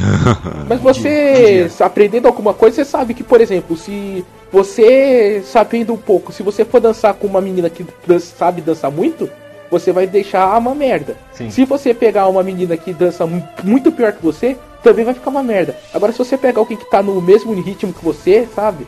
ah, vocês vão dançar da horinha, vai ser legalzinho. Sim, perfeito. Só que isso depende de quê? Você precisa ter uma certa sincronia com a pessoa, mesmo que seja ah, baseado em dois pra lá, dois pra cá, mas precisa ter uma certa sincronia. E é isso que é o episódio, cara. Você precisa ter uma sincronia. De novo, são dois personagens quebrados em que um precisa do outro pra se apoiar. Isso é muito círculo de fogo, cara. e, o- e uma coisa legal dessa sincronia que os dois devem ter, um precisando do outro, é que a Azuka ela não quer depender de ninguém, ela quer se mostrar cada vez mais independente, né? E o, e o Shinji ele tem dificuldade com- em confiar nas outras pessoas, né? É, então é, são persona- personalidades diferentes, mas que têm no, no fim o mesmo problema, né? Que é poder confiar no outro, né? É, é muito legal como exploram isso e de novo, né? São personagens muito jovens, mas que trazem reflexões que servem para pessoas de qualquer idade, né? É aí que tá, né? Por isso que fica tão bom também, né? Aham. Aí você fala, uh, vai ser um final feliz? Aí, não, não foi um final feliz. Tipo, eles venceram, mas o que acontece nessa batalha vai reverberar por mais uns quatro episódios. O que, que você tem a dizer, Iago? Ah, bastante coisa. não, eu, eu gosto do. É, não, que desculpa, que eu tava lendo outra coisa aqui. Mas, tá- mas o, no caso da dança, eu, eu falei com eles, eu gosto mais da parte do mangá por conta do desenvolvimento do Shinji e da, e da, e da Asuka. Mas do, não, não deixa de ser ruim não, pô, do, do anime. É, eu, eu gosto bastante quando eles têm que aprender a dançar. Eu achei foda quando eles, é, eles apunhalam o anjo e eles se separam em dois, assim. Aí você, caramba, tem anjo de tudo quanto é, tudo quanto é forma nessa merda. Aí eu, eu acho, eu acho que eu acho que o autor ali do. Eu, eu entendo que o anime ele não queria. Ele queria uma coisa mais séria, mais filosófica e tal. Ele não queria partir tanto pra o sentimentalismo. Mas acho que se desenvolvesse um pouco o romance do Shinji e da Asuka ia ficar um pouco legal o episódio. Eu, acho- eu, senti, eu senti um pouco de falta nisso. Mas tem um pouco, cara, porque, querendo ou não, dança é uma É arma de é, é bem sedução, pouco, né? mas é, Então, é sim, mas é bem pouco. tá, vou falar a verdade. E 90% das pessoas que aprendem a dançar, aprendem a dançar pra, como uma arma de sedução. pra pegar alguém. Né, sim, esse, esse foi o meu caso. Olha Mas lá. o- Tem também, tem também a parte que o. É nesse episódio que a Asuka vai dormir na casa dele. Vai, começa, começa a dormir na casa do, do Shinji com a, com a É, Misato, né? porque a Misato diz que isso vai fazer com que eles fiquem mais próximos É, então. de si. É, ele vai, ele vai tentar beijar ela, né? Fala da mãe dele, aí o Shinji lembra da mãe dele também, dá uma merda, deixa ele dormir sozinha. Eu gosto dessa parte também, mas eu acho o Shinji muito mole, meu Deus. Cara, mas é aquilo, eu, eu consigo entender o Shinji, sabe? Quando eu era. Quando eu assisti esse anime, eu. Tipo, eu era muito mais tímido do que eu sou hoje. Então eu consegui enxergar a realidade ali naquela timidez dele. E quando ele vai tentar beijar ela, que é uma coisa meio que roubada, assim, ele vai com medo, ele vai tremendo, vai. E a câmera dá um close na mão dele tremendo, mostra que ele tá suando, mostra que tá assustado. É isso que dá medo, é isso que não dá medo não, mas é isso que dá uma incômodo no assistir Evangelho, que os personagens são muito reais, são muito palpáveis. Chega a dar, é... chega até a dar medo. Sim que é bom, rapaz, sim que é bom. Aí, o próximo episódio temos o Inferno de Magma, que é quando tentam pegar um, um anjo que ainda está em formação, não é? Não é esse? É, ele meio que é um. Ele é meio um feto, sei lá. É, isso, é meio assim, né? Pode falar quem que é esse, ou deixa pro final também. Não, pode falar, pode falar. Fala aí de uma vez. É que, é que não falam. É, é, é, é que, é que no, a- no anime tinha que trocar muitos anjos, pra não falar quem que é. Não, até porque ia te diferenciar, mas você vê nos filmes e lendo mangá, você descobre. Na verdade, o que tá na cruz não é o Adão, é a Lilith. E o que tá. E aquele embrião, ele é o Adão, entendeu? É que quando teve o primeiro impacto, eles misturaram o DNA do Adão. Não, misturaram não. Eles fizeram uma humana tocar no Adão. Isso causou meio que uma explosão que gerou o primeiro impacto. Aí nisso, o corpo do Adão meio que morreu, mas depois ressuscitou em forma de um embrião, que é aquele que tá no magma. E, e a alma dele forma outro anjo, que é aquele menininho no final. Eu posso estar equivocado, e talvez o Kaique, sa- o Kaique saiba mais do que eu, mas Lilith, é, na cultura judaica, se eu não me engano, é o nome que foi dado para criatura que nasceu do, do sexo de um anjo com um humano. É. Pelo menos na Bíblia cristã não tem isso não, tá? Eu acho que é. Eu posso estar equivocado, eu posso estar é, trocando os termos, mas. É que ninguém, é que ninguém aqui é judeu, né? Que dá uma pena a gente ter um judeu aqui pra falar, isso é muito É bom. verdade, é verdade. Mas se eu não me engano, Eu conheço tem uma, isso, ele é doidão. Tem isso sim. Eu sei que tem é, uma criatura. Ah não, são os Nefilim. Tá indo longe. tá indo longe, aí, cara. que era anjo. Nem eu, nem eu lembrava disso. Eu sei que. Não. Lilith é de. A Lilith é, é- vem de uma teoria de conspiração que dizem que, que seria a primeira mulher de Adão, entendeu? Antes de Eva. Que se corrompeu e tal. É. Não, mas essa é a visão cristã. Tem. Eu. eu Porque a única citação. quando eu tentasse usar. Porque a única citação que tem. ah, deixa eu ver. É de Isaías. Deixa eu ver. Não, não, não. É questão de, de. de tradução mesmo. Questão de tradução mesmo. Que ele fala sobre animais noturnos e em uma tradução aparece essa palavra Lilith. Aqui, aqui, aqui, aqui, pronto. Aqui, ó. Lilith aparece como um demônio noturno na crença tradicional judaica e islâmica, como a primeira, mulher, a, a primeira mulher do personagem bíblico Adão, sendo que em uma passagem aí pateta, então não sei o que, é acusada de ser a serpente que levou Eva a comer o fruto proibido. Mais recentemente, essa história tem sido cada vez mais adotada, sendo até discutida se é ou não contada na Bíblia. Porém, além de ser passagem referenciada abaixo, não está mais referida. Lilith vem sendo cultuada dentro de alta magia desde então como uma deusa que rege a ponta da pirâmide. Lilith também é adorada pela antiga Babilônia. Então assim, ela aparece em várias culturas, mas não tem um certo o que, que ela foi. Dá pra se dizer que... Mas eu me equivoquei quanto às criaturas místicas. Perdão, galera. Tudo bem. Perdão, ouvinte. é. Mas sabia que ela tinha ligação com religião judaica. Isso aí tava certo. Não, ela é, mas essa, essa teoria que ela é a, a primeira mulher do Adão, isso existe por conta de um texto antigo, mas daí traduziram, aí depois não traduziram mais, tiraram e foi se perdendo com o tempo, mas que ela tem alguma. Nas religiões ela, ela existe. Uh, mas só voltando um pouco pro episódio, eu acho que o interessante da. É, desse episódio em si, de como ele foi construído, que ele é uma grande metáfora, tanto a menstruação quanto a gravidez, né? Caralho, eu não reparei nisso, sério. eu, eu, juro que eu não reparei nisso, como sério assim, mesmo? cara? Discorra. Uh, a gente já falou aqui que o anjo, ele é praticamente um feto, certo? Sim. Yep. Ele tá no mar de lava.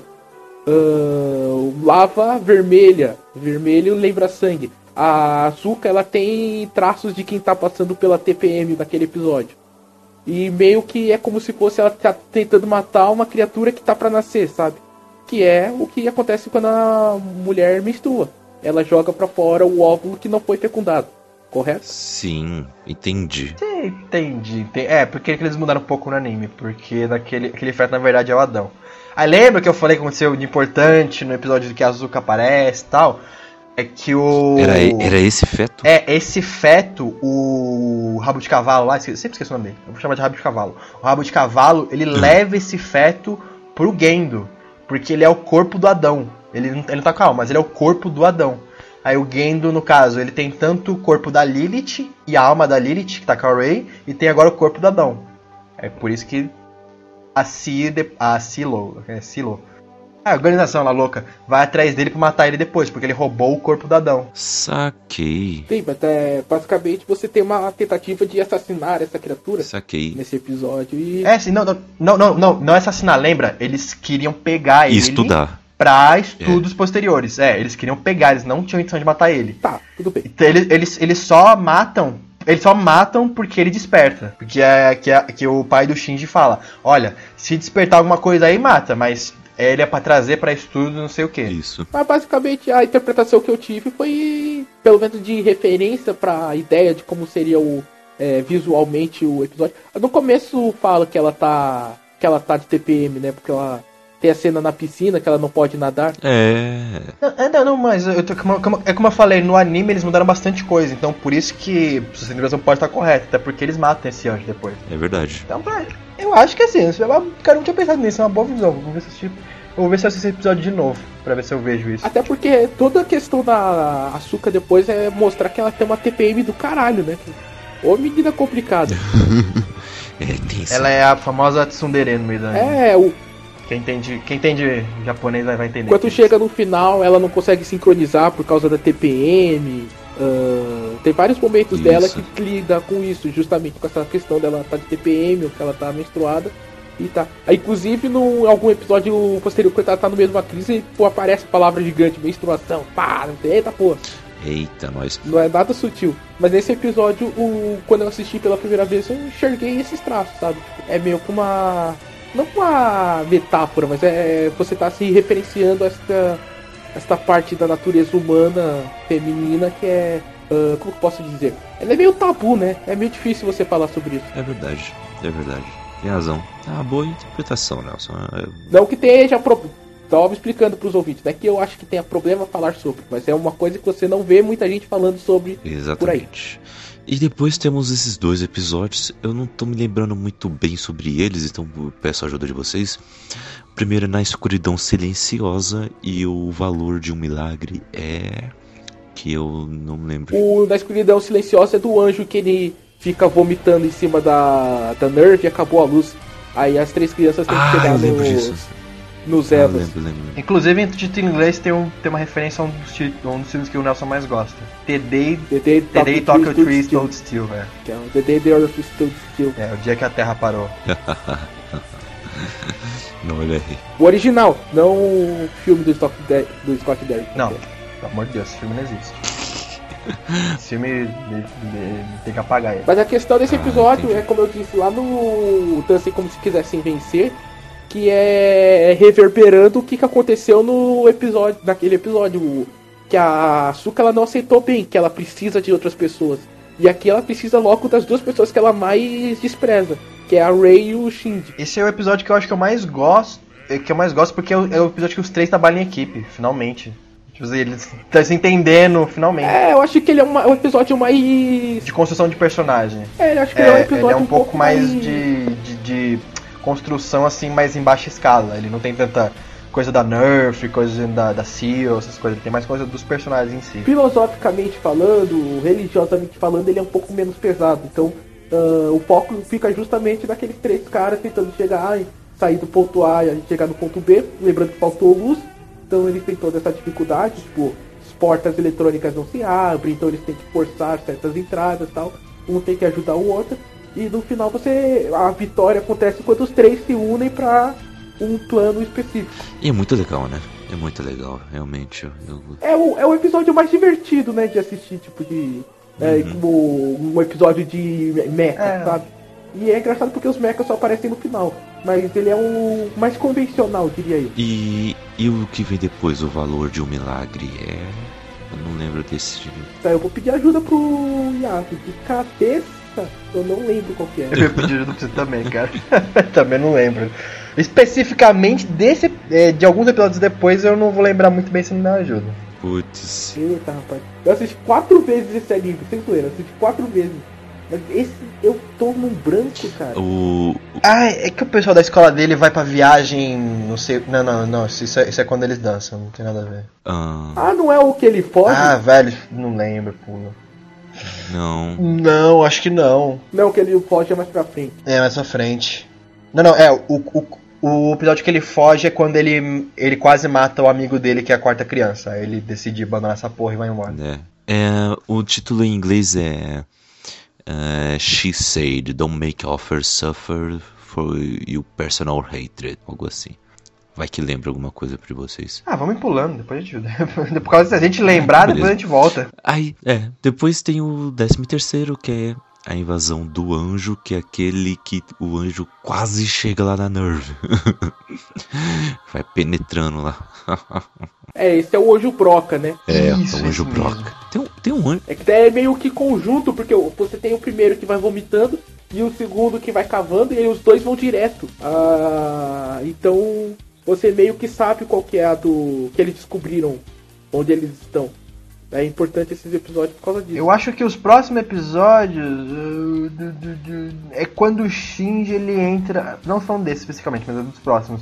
Quando o Shinji enfrenta aquele anjo que é o Sombra, não é? Que ele entra dentro do Eva e fica um episódio todo desaparecido. Que ele se fundiu com Eva. É, tem esse episódio aí, tem esse episódio aí. Agora. Eu acho que são esses, esses, esses dois. Esses, acho que são esses dois próximos aqui. É que também. É, esse daí é o Mentira e Silêncio. Mentira e silêncio, isso. Acho que é, é que porque o episódio 14, o Seal, o Lugar para a Alma, já conta o passado um pouco do, do pai dele, alguma coisa assim. Do anjo, do anjo hacker lá. É, o- é o episódio da. Isso. que mostra a questão do. da inteligência artificial. Isso, isso. Aí, Que a personagem principal é a loirinha, no caso. Passado da Ray também, não é? E daí você descobre algumas coisas do passado da Nerve, tipo que o, o cara lá, ele, ele pegava a mãe da menina, da loirinha, e por isso que ela trabalhava tanto pra ele. Daí você descobre que, tipo, isso aí não era porque ele queria, porque ele era apaixonado ainda pela mãe do, do Shinji. Mas era porque ele tava querendo que ela usasse, é, tava querendo usá-la pra, Hum, pra conseguir encontrar as crianças. Esse episódio é um episódio um pouco mais. Uh, para você criar Exatamente. background, né? Uhum. E é muito importante pra você, pra, re- pra- revela alguma coisa, pelo menos do, do anime. É um dos únicos episódios que revela alguma coisa. Mas eu acho que não é revela muito, cara. Ele mais levanta perguntas do que propriamente. O, o ca- o rabo de cavalo ele reaparece nesse episódio pra ele falando com o pai do Shinji, né? que ele tem uma conversa rápida, Sim, que deixa claro que ele tem, tá numa missão. É, aí, aí depois, né, que o, que o Shinji é absorvido pela sombra, Isso. aí... Duas... Que é o melhor episódio, tirando o Dustin como se quiser que É, que, que, que que esse episódio, ele, ele é o final, só que mais light. Tipo assim, ele é uma viagem, só que menos. não, é tão, não, é tão, não é tão tanto quanto o final, mas ele é uma viagem pela psique do Shinji, esse episódio já. ele já apresenta certas coisas, ele apresenta. ah, um- ele mostra mais um pouco da fraqueza do Shinji, mas ele tem uma discussão sobre realidade que eu acho que é a, a mais bem feita da história da ficção, cara. E principalmente aquela parte do. Quando ele começa a se perguntar quem é ele de verdade, sabe? Quem é você de verdade? Você é o você que está pensando, mas existe um você na cabeça da Ray, existe um você na cabeça da Asuka. Qual desses é o verdadeiro você? Nem você sabe quem você é, como você pode dizer que você é realmente você? Sim, aí dá até que. Que é quando ele conversa com, com o Angel, não é? Isso. Que ele conversa com o Angel, Aham. né? Que na. Que daí que a gente vê de novo o relance do Eva virando uma criatura demoníaca. Que ele vira o modo berserk dele, mata o anjo sombra e consegue sair. Só que daí quando eles vão tirar o Shinji lá, o Shinji não tá mais lá. Ele tá. Isso. Ele se fundiu com, meio que com o anjo, com o L, LCL, né? Aquele, aquele fluido que eles chamam. É, daí o episódio posterior é mostrando a luta da Nerf pra tentar trazer ele de volta. Aí depois que vem o episódio que eu acho fantástico, que é o episódio da quarta criança.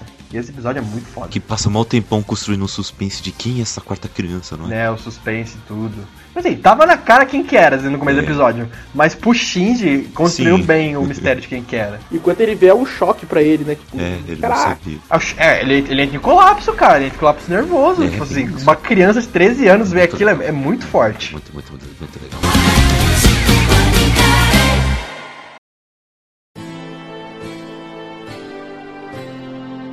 Aí não, a quarta criança. Tipo assim, você já sabe que tem outros protótipos de Eva tal.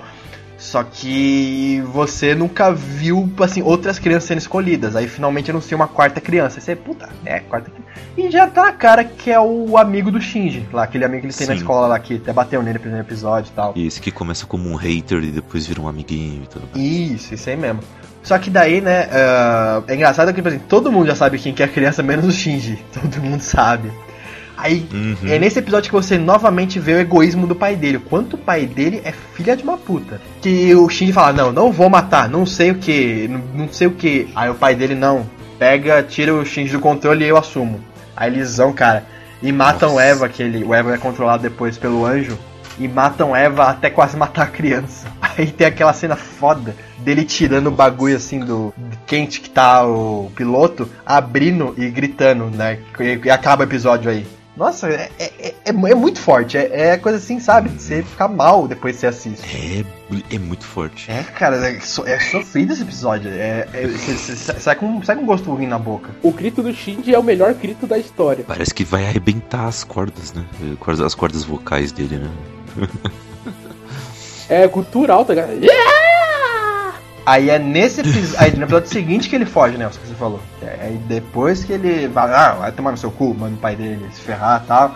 E vai embora. Ele fala com essas palavras mesmo. Eu acho legal que esse episódio ele mostra, ele volta com um conceito que é, de vez em quando ele aparecia ah, no anime, só que agora ele volta com força, que é a questão do da, do rádiozinho que ele escuta do Walkman, né? Que você sempre mostrava que ele escutava, aí acabava e voltava do zero. Ah, ele escutar. E nesse episódio acho que mostra umas duas, três vezes. Isso é mostrar, tipo, metáfora de como ele tá preso e não consegue escapar daquilo, sabe? Aí no final, quando aparece o. Ele tá meio que com um amigo dele, o amigo. É, o, o outro amigo dele, o nerdão, né? O que é entusiasta das coisas. Aí chega os caras da Nerve e falam, velho, você precisa voltar. Aí fala, ah, firmeza. Você vê que ele é um pau mandado, tipo, ele não, ele não evoluiu tanto quanto ele, a gente achava que ele tinha evoluído. Que, porque ele voltou do começo. Ele chegou no ponto e voltou. Esse episódio. Ele voltou a ser aquele moleque do começo. Esse episódio ele tá amoroso. Nossa senhora, ele tá andando assim no. Chega até, até da agonia que ele tá andando no metrô e passando aquele Walkmanzinho dele e não fala nada. E fica uns 5 minutos de cena sem nenhuma fala. E você já fica desesperado, pelo amor de Deus. Fala alguma coisa. Não aguento mais. Mas isso daí, pra mim, Aí chega o amiguinho dele de óculos você até dá um alívio. Ufa. pra mim Alguém ele acaba normal. o segundo arco do anime, que é aquele arco da metade, né? Que ele vai. de- ele desenvolve conceitos que foram demonstrados e prepara pro, pro final, né? E quando começa as questões do, Uhum. da batalha final. Então ele tem essa importância por causa disso, de ser uma. Ele é introspectivo pra mostrar que, tipo, geralmente, quando você termina o segundo ato, ah, o Iago pode até falar também, mas na jornada do herói é quando você consegue a arma mística. Quando você consegue o conhecimento, ou a arma mística não pode necessariamente é uma arma, mas pode ser um conhecimento, pode ser uma ah, uma habilidade nova que o personagem ganha pra poder ir pra batalha final e você vê que ele tem alguma chance. É, geralmente quando ele tem a queda, você tem a queda do herói e aí você renasce com a arma mística. E nesse episódio, na verdade, é o contrário, sabe? A arma mística dele, na verdade, é uma. é a fraqueza dele. Que é a questão dele ser o. Ele não tem. Ele não tem personalidade, embora ele seja. A personalidade dele seja muito bem feita, a persona dele é muito bem feita no anime. Mas justamente essa persona é não ter uma persona. Ele é um cara que, tipo, você fala, velho, ah, faça isso. Aí ele fala, sim. Aí depois faça aquilo outro. Sim, Hum. sabe? É por isso que o Shinji é um personagem que eu gosto tanto. E o, eu entendo a raiva que o Yagu tem, mas a raiva que o Yagu tem eu acho que é justamente o que o autor queria passar, cara. Você é uma pessoa. É, é isso mesmo, o autor conseguiu minha raiva. Eu, eu não tô reclamando que eu seja um personagem ruim. Eu tô reclamando que eu não gosto dele, mas ele é um Você- mas ótimo quando personagem. você começa. Eu usaria o Shinji se eu fosse criar acho uma que, história. Pra, pra mim, isso foi muito claro. Tipo, eu. Quando eu assisti, de novo, quando eu assisti a primeira vez, eu era um garoto muito mais tímido do que eu era agora. E você vê um personagem tímido, você fala, mano, vai. Ser-" Aí quando dá o estalo assim que você já fez momentos como esse, sabe? Tipo, você fez coisas que não era o que você queria fazer, ah, simplesmente porque te mandaram. Então você tem esse, essa questão do. É, um personagem que tem que ser um espelho do, de quem você é. E fora também que tem aquela questão de que ele entende que ele que tem que fazer aquilo, não outra pessoa, né? Ele vê isso que ele estaria sendo.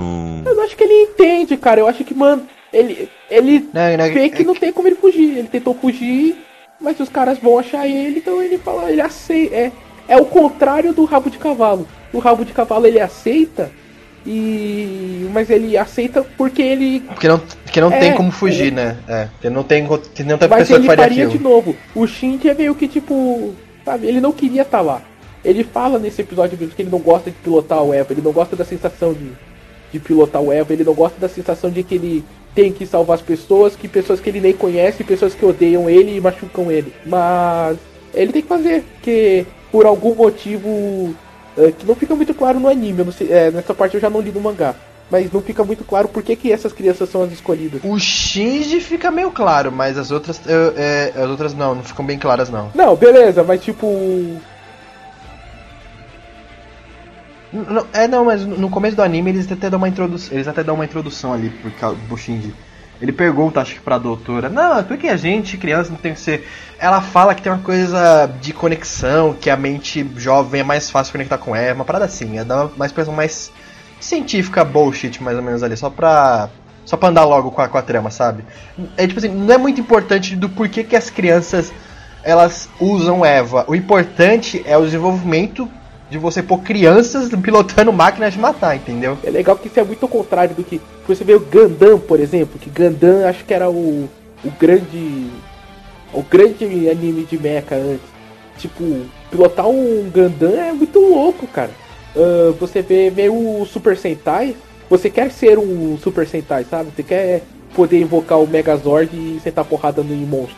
E Evangelho, eu acho que ele tem esse grande mérito de ser uma coisa que todo mundo acharia muito louco de fazer, só que ao contrário, ele mostra que é uma merda. Que não é legal, nada legal. Exatamente. E depois tem essa, né? A luta de um homem. Introjection. Qual é esse episódio? Depois que ele volta, ele enfrenta qual. Qual. Qual Angel? Não é no. Esse é a luta de um homem que ele, que ele vai e volta? É, Kaique, isso aqui é que ele vai e volta, luta de um anjo. Depois vem forma da mente, forma do homem. Ah, tá. Ah, tá. E- Que essa que- eu também não lembro. Que em inglês é como se fosse a continuação daquele do. Waving Da Story inteligência- 2. isso. É, Waving a Story 2 e tem Horror Stage, que é uma das explicações. que é uma das correntes. correntes não, é uma dos pensamentos do, do Freud. Que o Freud fala que o ser humano passa por quatro estágios na vida. Não vou lembrar agora de cabeça, mas eu sei que tem oral, anal, fático e mais um quarto que eu não lembro agora. Mas então aí eles usam meio que um conceito do Freud nesse episódio. Uhum. Esse Forma da Mente e Forma do Homem é o episódio que o. Depois que o Shinji volta, ele meio que precisa se reencontrar. E ele vai pra uma. Ele meio que vai pro. Ele vai pra um lugar que encontrar certas pessoas com a Misato. E ele, ele vai no, no cemitério da mãe dele, né? Aí ele começa a lembrar de certas coisas do pai dele. Ele começa a ver que o pai dele é realmente um babaca. E ele encontra um. Só agora. Não, vai ser tipo. Sabe, é, ele. ah, Mas é a primeira vez que ele admite de fato. Ah, tá. E quando ele encontra o cara lá que é o. que é o meio que um fazendeirozinho, que você não entende muito bem a princípio o que, que ele é, mas que o cara fala que ele conhece os segredos da Nerve, ele sabe o que tá fazendo, e ele conhece o, o rabo de cavalo, daí ele falou que o rabo de cavalo na verdade traiu a Nerve. Esse episódio é mais de construção de da psique do Gendo do que do, do Shinji, na verdade, que é o Shinji descobrindo de fato o que, que é o pai dele. Ah, e aí depois vem o, o nascimento da Nerve. É o que explica um pouco mais sobre Misato, não é? Também. É, ela, o, aí é o, person... é o episódio centrado nela. Fala do pai que aí dela. também do- explica um pouco sobre o pai, o pai do do Ikari também, né? Explica um pouco sobre ele também, né? Do Shinji. Também explica um pouquinho sobre eles, não é? É, esses dois episódios eles são muito pesados psica- é, psicologicamente falando. Aliás, os quatro próximos eles são muito pesados psicologicamente, muito mais. Acho que não tem nenhuma grande batalha mais, né, o Iago? É só. Tem. Tem, tem, tem. Tem a do anjo. Tem a do anjo lá no céu que eles têm que tirar. Eles atiram longinos nele. Não, sim, mas é. Ah, sei lá, acho que a batalha contra esse anjo ela não é muito. Sabe, o- a dificuldade é, a gente vai usar a lança, a gente não vai usar a lança. Deus, cara, não usa a lança, não usa a lança. Não, não, não. Não, você lembra que o. Não, você lembra que esse anjo ele, ele entra na mente da Asuka, faz ela ter um colapso nervoso depois disso. Aí depois que, tipo assim, ela, ela é daquela, aquele tipo de pessoa que não admite fraqueza, ela não admite que ela tem erros. Só que daí quando o anjo entra na mentalidade dela e começa a, a forçar isso nela, ela quebra, porque ela percebe que nada do que ela acha que ela é, ela realmente é. E ela vê que ela tem. Ela vê que é uma pessoa muito. muito mais quebrada do que ela realmente pensava que ela era. E daí que o anjo dela entra. O Eva dela entra em colapso e ela quase morre nesse, nesse episódio. Ela vai pro hospital. No filme explica, tipo, algumas coisas dela no hospital, né? No, de, Uhum. do The End of Evangelion. É um. Na verdade, ela, estando no hospital, ela passou por muita coisa. Mas É o... esses dois episódios em si, eles são muito mais de ah, você ir pautando. Ele deve, eles devem, como a gente já viu ali, tem coisas de, ah, de Freud, não é minha especialidade Freud, deve ter alguma coisa de Jung que eu não peguei, embora eu tenha lido mais um pouco de Jung, mas eles são episódios um pouco mais contidos. O Be Human também, que é o pelo menos seja humano, Sim. é, volta na questão do Shinji ser um pau mandado, ou seja, a questão do Shinji não. E você sabe que tá se aproximando, porque você tá contando o número de anjos, você tá vendo que tá chegando no final, tá chegando nos, nos últimos. E você vê o cara, o, o- quem que. Todo mundo olharia pra ele e falaria que essa é a esperança da Terra, e você vê que o cara é, Não é tudo isso. é o último, cara. Americano gosta muito de fazer histórias assim, sabe? Do cara, o herói improvável. Só que nesse caso a gente vê que é tipo o extremo, cara. Ele é o- não só o herói improvável, o herói impossível. Você não consegue ver nele nada que. Pois é. E, e aí tem o episódio que em inglês tá Ray 3, né? Em português tá Lágrimas, que é o que descobre sobre a verdadeira natureza da Ray, não é? Isso, que ela É, é. descobre a verdadeira na- é, natureza da Rey e aparece o último anjo, né? Só que ele aparece como Sim, uma que é, a, criança. é, que é a quinta criança. E na verdade, né, a gente descobre que a Rey ela é um clone da mãe do Shinji, misturado com sangue de, de, de anjo, com DNA de anjo. E por isso que o pai do Shinji tenta. Ela é um clone com a alma Não, não, do ela, anjo, né? é, não, é, desculpa. Ela tem, o, ela tem a alma da, da Lilith nela, mais o DNA da mãe do Shinji. Por isso que o pai do, do Shinji ele é tão apegado a Rey. Porque ela é. Não como se fosse uma filha pra ele, mas é porque ele mas é porque ela. Ele ainda idealiza que a mulher dele é a Rey até hoje. Por isso que ele fez tantas. Tipo Assim, ela tem, ele tem um arsenal de Rey ali. Nossa, aquela cena é assustadora, cara. E eu acho que é tipo, é o punch, assim, é o- quando você dá uma, uma porrada, sabe? Que é é, desde o, a luta de um homem não tinha tido. Acho que não teve nenhuma outra imagem que fosse assim, um punch, uma porrada na cara. Mas esse aí, quando você vê que ele tem um exército de Rays, assim, você fala, caralho, ele amava tanto ela, só que quando você faz 200 milhões de elas, ela acaba virando nada, sabe? Ela vira descartável. E você vê que ela realmente é descartável, que várias Rays morreram no, no processo, né? É dispensável. É isso mesmo. E o que é melhor, quando a cientista ela fica sabendo, ela também tem uma quedinha pelo, pelo, pelo chefão ali, pelo pai do Shinji. Porque ele é o. Ela descobre. É a mesma coisa que. Assim que o. Como a Asuka é meio que. E a Rei são meio que. Uh, clichês do fetiche japonês. O Gendo também é um clichê do de fetiche, né? Que ele é o. Ele é o cara fodão, ele é o cara poderoso. Ele é o. O Christian Grey do 50 Tons de Cinza. Só que não mostra essa parte uh, sexual dele, mas mostra que ele, ele é garanhão tal, mas ele ignora todo mundo, ele não liga para todo mundo, ele simplesmente vai lá e faz o que ele quer fazer. Então, e a gente, a gente também descobre que tudo o que ele fez até hoje era para resgatar, tentar resgatar a mulher dele, que ainda tá. É, e começa a. A instrumentabilidade humana começa a ser mais é. abordada. Você começa a entender que ela não só é, uma, é um plano, como ele é, é, parecia que era uma coisa que um efeito colateral, mas você vê que ela na verdade é o fim. E você fica tipo, e o próximo episódio, aliás, ele termina com, com essa pergunta, tipo, o que é o, a instrumentabilidade humana? O plano de instrumentabilidade humana. E o episódio, o próximo episódio é, é caralho. É... Oi, oi, Iago, explica para, para os nossos ouvintes o que, que é essa questão da instrumentabilidade humana e que, que o, o pai do, do Shinji quer buscar e explica um pouco mais pro pessoal. É, então, não, eu tava falando do, do respeito do pai do Shinji quando a, a a loirinha lá, a cientista mata os, os clones da Rey para não ter mais Rey nenhuma. Aí revela um pouco do lado dele que ele só queria reviver a mulher dele que tava presa. É, por exemplo, pra quem não sabe, eu vou dar um, um backgroundzinho, que às vezes o pessoal não viu tal, só viu o anime. Mas explicam em outras mídias que a mãe do Shinji se fundiu com o primeiro Eva. Então, tipo assim, a, a alma dela tá dentro do primeiro Eva. Por isso que o, o Eva protege tanto o Shinji. E por isso que o Shinji tem uma compatibilidade tão grande com o primeiro Eva. De acho que mais de 90%, alguma coisa assim. E por isso que o, o, pai da, o pai dele preza tanto o primeiro Eva. Fala que não, é o mais importante de todos, é no que não, não pode sacrificar esse, não sei o que. É porque no Eva tá a alma da mulher dele, que ele ainda sonha em dia resgatar. No e ele faz episódio anterior tudo isso para tentar. É, ele fala? Ah, tá, não tava lembrando. Fala. Mas ele fala isso e ele fala que tipo, depois você descobre no final, né, que tudo que ele tá fazendo até hoje é só por causa da mulher dele. Ele não liga pro X, não liga pra nada, ele só liga pra mulher dele. Então você é um cara, uma pessoa assim, que é extremamente egoísta, uma pessoa que extremamente pensa só no que ele quer. Aí você vê que o plano de instrumentabilidade humana, ele na verdade é todo um arroio mas o que ele estava querendo fazer era justamente essa liberdade da alma da, da mulher dele. É. Só que é. aí a, a, a instrumentabilidade humana. O que é a instrumentabilidade humana? Pode, já falamos. Mas a instrumentabilidade humana era um plano da C, da CEO. É CEO que fala? Silo? Não sei como é que fala. É Silo. Silo, é. Sim.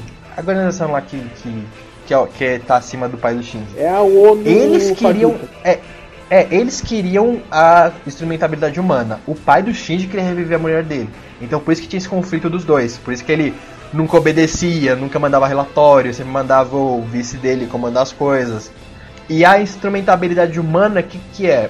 é aí, aí, eu vou ter que dar uma, uma, uma, breve, uma breve introdução do que, que são os anjos. Pode, rapidinho? Conta, conta. Pode ir, vai embora. Vamos lá. Vamos lá, segura aí que é um pouquinho grande, gente. Assim, vamos começar bem do começo. É, todo mundo aqui já, já leu, já leu não, já ouviu falar de Eram os Deus Astronautas? Sim.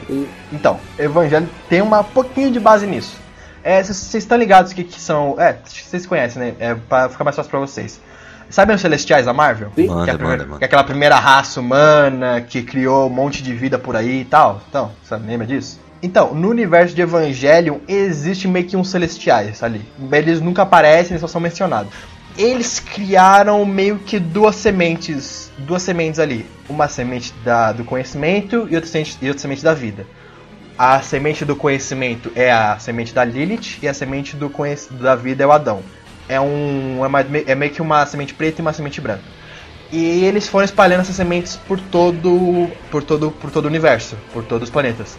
Na semente do Adão eram criados os anjos eram criados ao todo 16 anjos. E eles enviaram isso aí pro, pro resto do mundo. Na semente da Lilith, que era preta, surgia a vida humana. Que era através do LCL, aquele líquido amarelo que o pessoal tinha. Isso aí surgia a vida normal, surgia animais, florestas, é, humanos, isso aí, e, outras formas de vida. É que ele fica muito claro ali que aquilo é o líquido planetário, né? Isso, isso, perfeito, perfeito. Nossa, foi uma metodologia perfeita. Aí o que acontece? É, sempre que é, esse, to, todas essas sementes elas têm um dispositivo de segurança, que é o que? A lança de Longinos, que eles param a funcionalidade do anjo que está ali dentro. E acontece? Quando o a semente, quem cai aqui primeiro na Terra é a semente do Adão. Aí o semente do Adão fala, beleza, bora criar os, bora criar os anjos. Só que acontece, por algum motivo que até hoje não explicaram, mas que aconteceu, a semente da Lilith caiu junto.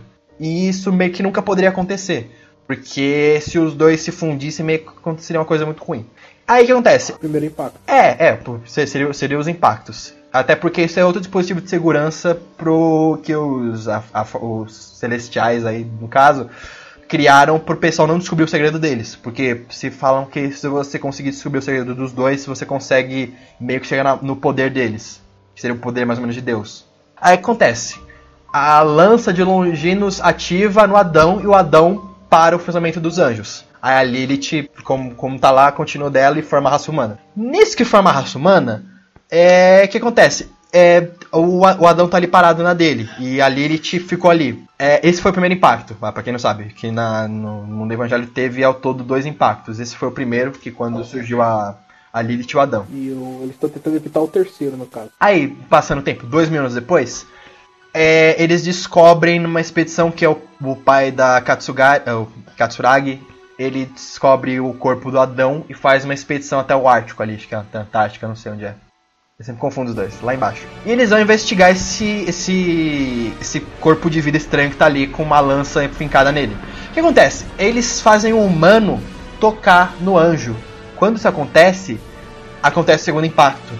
Porque mesmo. A, semente da Lilith entrou em contato Isso, com, com o corpo do Adão. Porque, tipo assim, mesmo o ser humano tendo bem pouco DNA da Lilith, ainda tem um pouco de DNA dela. Então, quando isso acontece, acontece o segundo impacto, que explode tudo. Aí, nisso que acontece, depois de um tempo, é criado a Nerve e o CEO lá pra correr que isso não, isso não aconteça de novo. Ah, e só uma coisa também que eu falei pra vocês. É, quando o Adão morre nesse impacto, que é tão forte esse impacto, morre 2 milhões de pessoas e morre o Adão também. E nisso o corpo dele separa em dois. Separa num corpo físico, que é aquele fetinho lá que eles resgatam do magma, mas que no anime ele morre, então no, no caso não tem essa explicação e o e a alma e a alma do Adão. O corpo dele é o fetinho e a alma dele vira o aquele anjo mirim lá no, no final, no final do, do anime. E no caso, quem é a Lilith é aquela é aquela entidade lá com sete olhos, sabe? Que tá pregada na cruz, lá na, na Nerve. É. Ela é, é. Aquele anjo, na verdade, é a Lilith. E o que morreu é o Adão. Aí nisso acontece, quando o pai do, o, o, o pai do Shinji assume a Nerve, eles se mudam para pro Japão e ficam sobre o, o corpo da Lilith. Então ali. Tanto que depois revelam no anime que a Nerve toda tá por cima da onde tá o corpo da Lilith. Por isso que os anjos sempre atacam a Nerve, porque eles querem recuperar o. Eles estão sentindo a Lilith. Isso, estão sentindo a Lilith, eles querem se juntar de novo a Lilith pra acabar com aquilo lá, porque é meio que uma programação dos celestiais que eles fazem para destruir tudo, para não ter nenhum resquício do poder deles. Aí, nisso acontece, o, o, o Rabino de Cavalo consegue o corpo do. consegue o corpinho ali do, do Adão, dá pro pai do Shinji, aí o pai do Shinji fica com o corpo do Adão Sim. e com o nosso da Lilith. Não, calma, eu fui, fui um pouquinho pra frente, ainda tinha que falar mais uma coisa. É, eles criam os Evas com o DNA do Adão, que sobrou. Que na verdade a Seal tem o, o embrião deles ainda. Ah, o, o, no, no, caso, o Rabino de Cavalo rouba o embrião da Seal, por isso que depois ele é morto. E aí a Seal faz o, o clone, faz os Evas, que são clones do Adão, ele faz a unidade 00 e 003, né? 003 é da, a da Açúcar, ou 002? 02, isso. 02. A 003 é a do, do menino que quase morre. Isso, isso. Essas unidades elas são clones do Adão, que a Seal manda fazer. E daí, no caso, o pai do Shinji, ele faz a unidade 001. Ele mesmo faz. Tipo assim, ele fala lá com a Nerve, ele fala assim, não, vou fazer aqui, tá, não sei o que. Só que o que ele faz? Ele não faz com o DNA do Adão, ele prefere escolher o DNA da Lilith e faz a mulher dele fazer o teste. Aí que a mãe do Shinji acontece aquele acidente que ela se funde com que ela se funde com com Eva, porque meio que dá conflito, porque é um clone entrando, entrando em conflito com o DNA, com o próprio DNA, assim, vamos dizer assim. Aí meio que dá esse conflito, assim. Aí no caso ela se funde, pega e daí começa a caçada do pai do Shinji pra descobrir onde é que tava uma forma de resgatar a mulher dele. Aí que entra, aí depois de tudo isso, acontece o primeiro. É que, é começa o primeiro episódio de, de Evangelho do anime. Depois de todo esse negócio, negócio acontece primeiro. E aí, o plano de, instrumentaliz, de instrumentalização da raça humana, o que, que é? Eles querem voltar a raça humana ao que era o LCL da Lilith, entendeu? É porque assim, eles querem meio que uma paz eterna. E para fazerem isso, eles têm que voltar os seres humanos ao que eles eram antes. Aí por isso que eles querem tanto. É, no caso, é, eles querem tanto repreender o pai do Shinji, porque o pai do Shinji no final acaba ficando tanto com o corpo do Adão, como a alma do Adão e o corpo da Lilith. Ele meio que tem o poder dos dois. E não é isso que a, a Seal queria. Eles queriam, para eles, esse poder para poder depois voltar a humanidade ao que era ela, ao que eles eram, ao LCL. Eles iam meio que fundir ao, os seres humanos a uma entidade só. E isso iria acabar com todos os pecados da humanidade. Mais ou menos assim. Posso fazer um adendo? Pode, manda aí. De novo, lá no anime você é estabelecido a questão do campo AT, certo? Que ele é o que? Uma proteção que o, os Evas e os anjos poderiam fazer uh, para se protegerem do de ataques externos. Sim, AT. Certo? É tipo um campo de força. Fica estabelecido também que em certo nível uh, todo humano também consegue ter um campo AT. Uh, tipo, você também tem, só que ele não é, ele não é tão poderoso quanto o, o campo AT dos anjos e do Eva, mas você também tem. E isso meio que entra em, é, em conflito não, vai ter em concordância com o porquê que os seres humanos têm esse a questão do enigma do ouriço, que é você ter medo de que as pessoas se juntem, é, se aproximem de você, que você tenha se machucando. Isso daí é, seria meio que uma uma forma do seu organismo, do seu campo AT, te proteger de ser machucado por ameaças externas. A, a ideia de, desse campo AT, ela é mais. Hum, ela é um pouco ligada com a alma, só que segundo a teoria do anime, o, a alma não é uma coisa tipo, ah, cada um tem uma alma.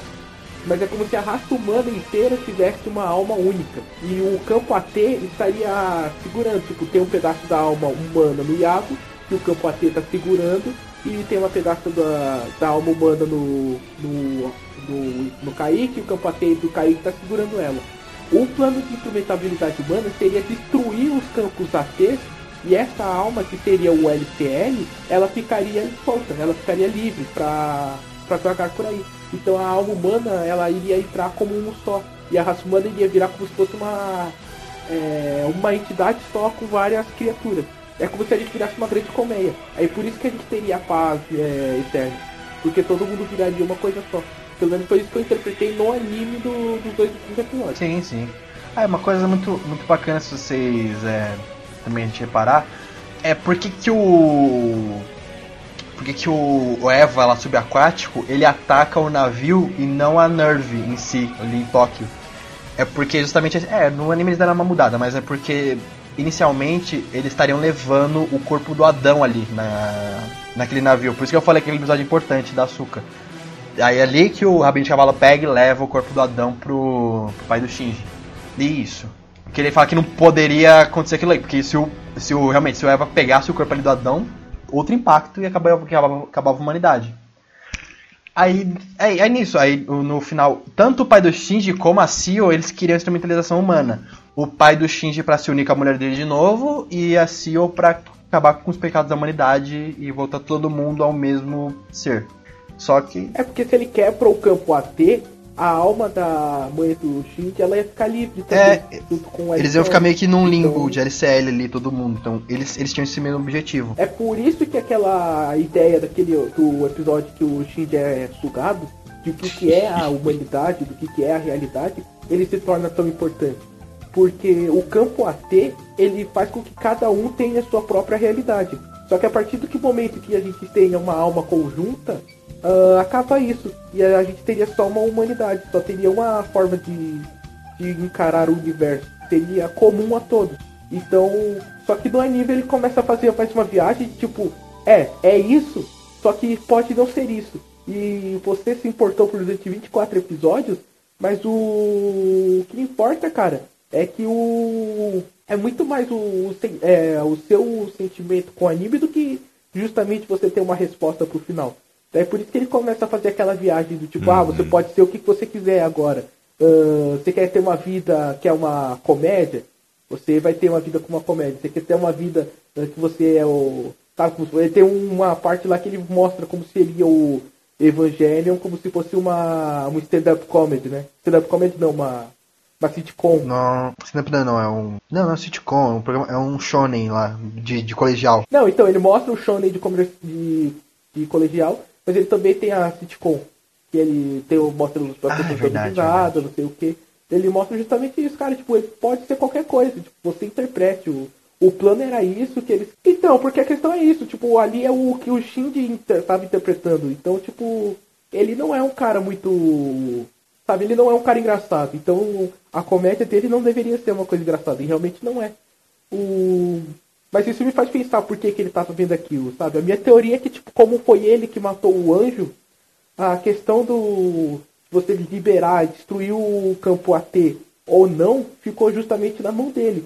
E aquilo é justamente ele conversando com ele mesmo para descobrir o que, que ele. que meio sabe, ele virou como se fosse um poder de Deus. E o que, que ele, no, no mangá, pelo que o, Kai, o Iago falou, o que, que ele resolveu foi resetar tudo. para que tudo voltasse ao Tipo, ele, que, ele em vez de quebrar o campo AT, ele simplesmente fez um mundo onde os anjos não existiram. Isso é que é mais legal no, no final, porque o anime todo, o Shinji ele passa sendo um palmonado dos outros. Aí no último capítulo ele decide fazer alguma coisa. Que é bem a decisão dele, que é a mais importante de todas. É uma contradição muito boa. É, e é contra justamente o que todo mundo achava, né? Porque o pai dele, acho que, que entendia que, tipo, ele tinha que fazer isso tudo porque ele seria o cara manipulável que no final ia aceitar o que mandaram fazer. Que é quebrar o campo AT da porra toda. Putz, e ele. E ele como comédia é muito ruim, mano. e por que o. E por que o Shinji foi escolhido, Iago? Que você disse que tinha um porquê. Que o mangá explicava. Ah, justamente por causa disso. Porque a. É, por causa da ligação dele com a mãe dele. Porque o Eva 1 era a alma da mãe dele. E nenhum outro usuário ali na Nerve conseguia controlar ela, ou no caso das crianças. Porque o que chegava mais perto era, era, a ligação era dele com a mãe dele perto. no, no EVA 01. Então, quando começa o primeiro episódio, estão chamando ele justamente porque a Ray foi rejeitada. Não, não, não. A, a Ray foi rejeitada pela unidade 01.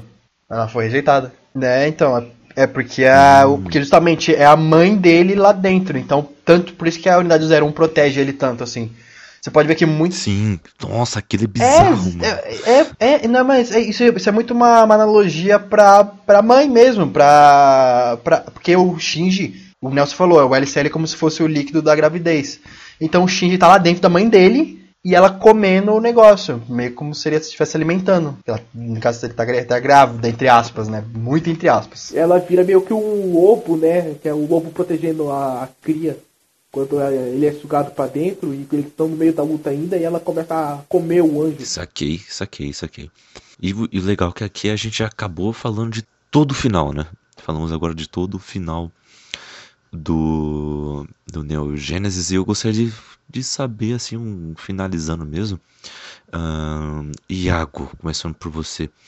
O que que esse anime, por, porque ele tem uma carga tão forte de de algo psicológico, com as suas tramas toda, todas muito bem desenvolvidas. E o que, que esse. Ah, não, calma, antes disso tem também o final do The End of Evangelho. Não sei se o Nelson você achou tá? sobre isso. Ah, cara, é o que começa com a açúcar no hospital. Aí mostra que tá tendo um movimento para impedir que o Shinji chegasse lá no anjo, porque a galera descobriu.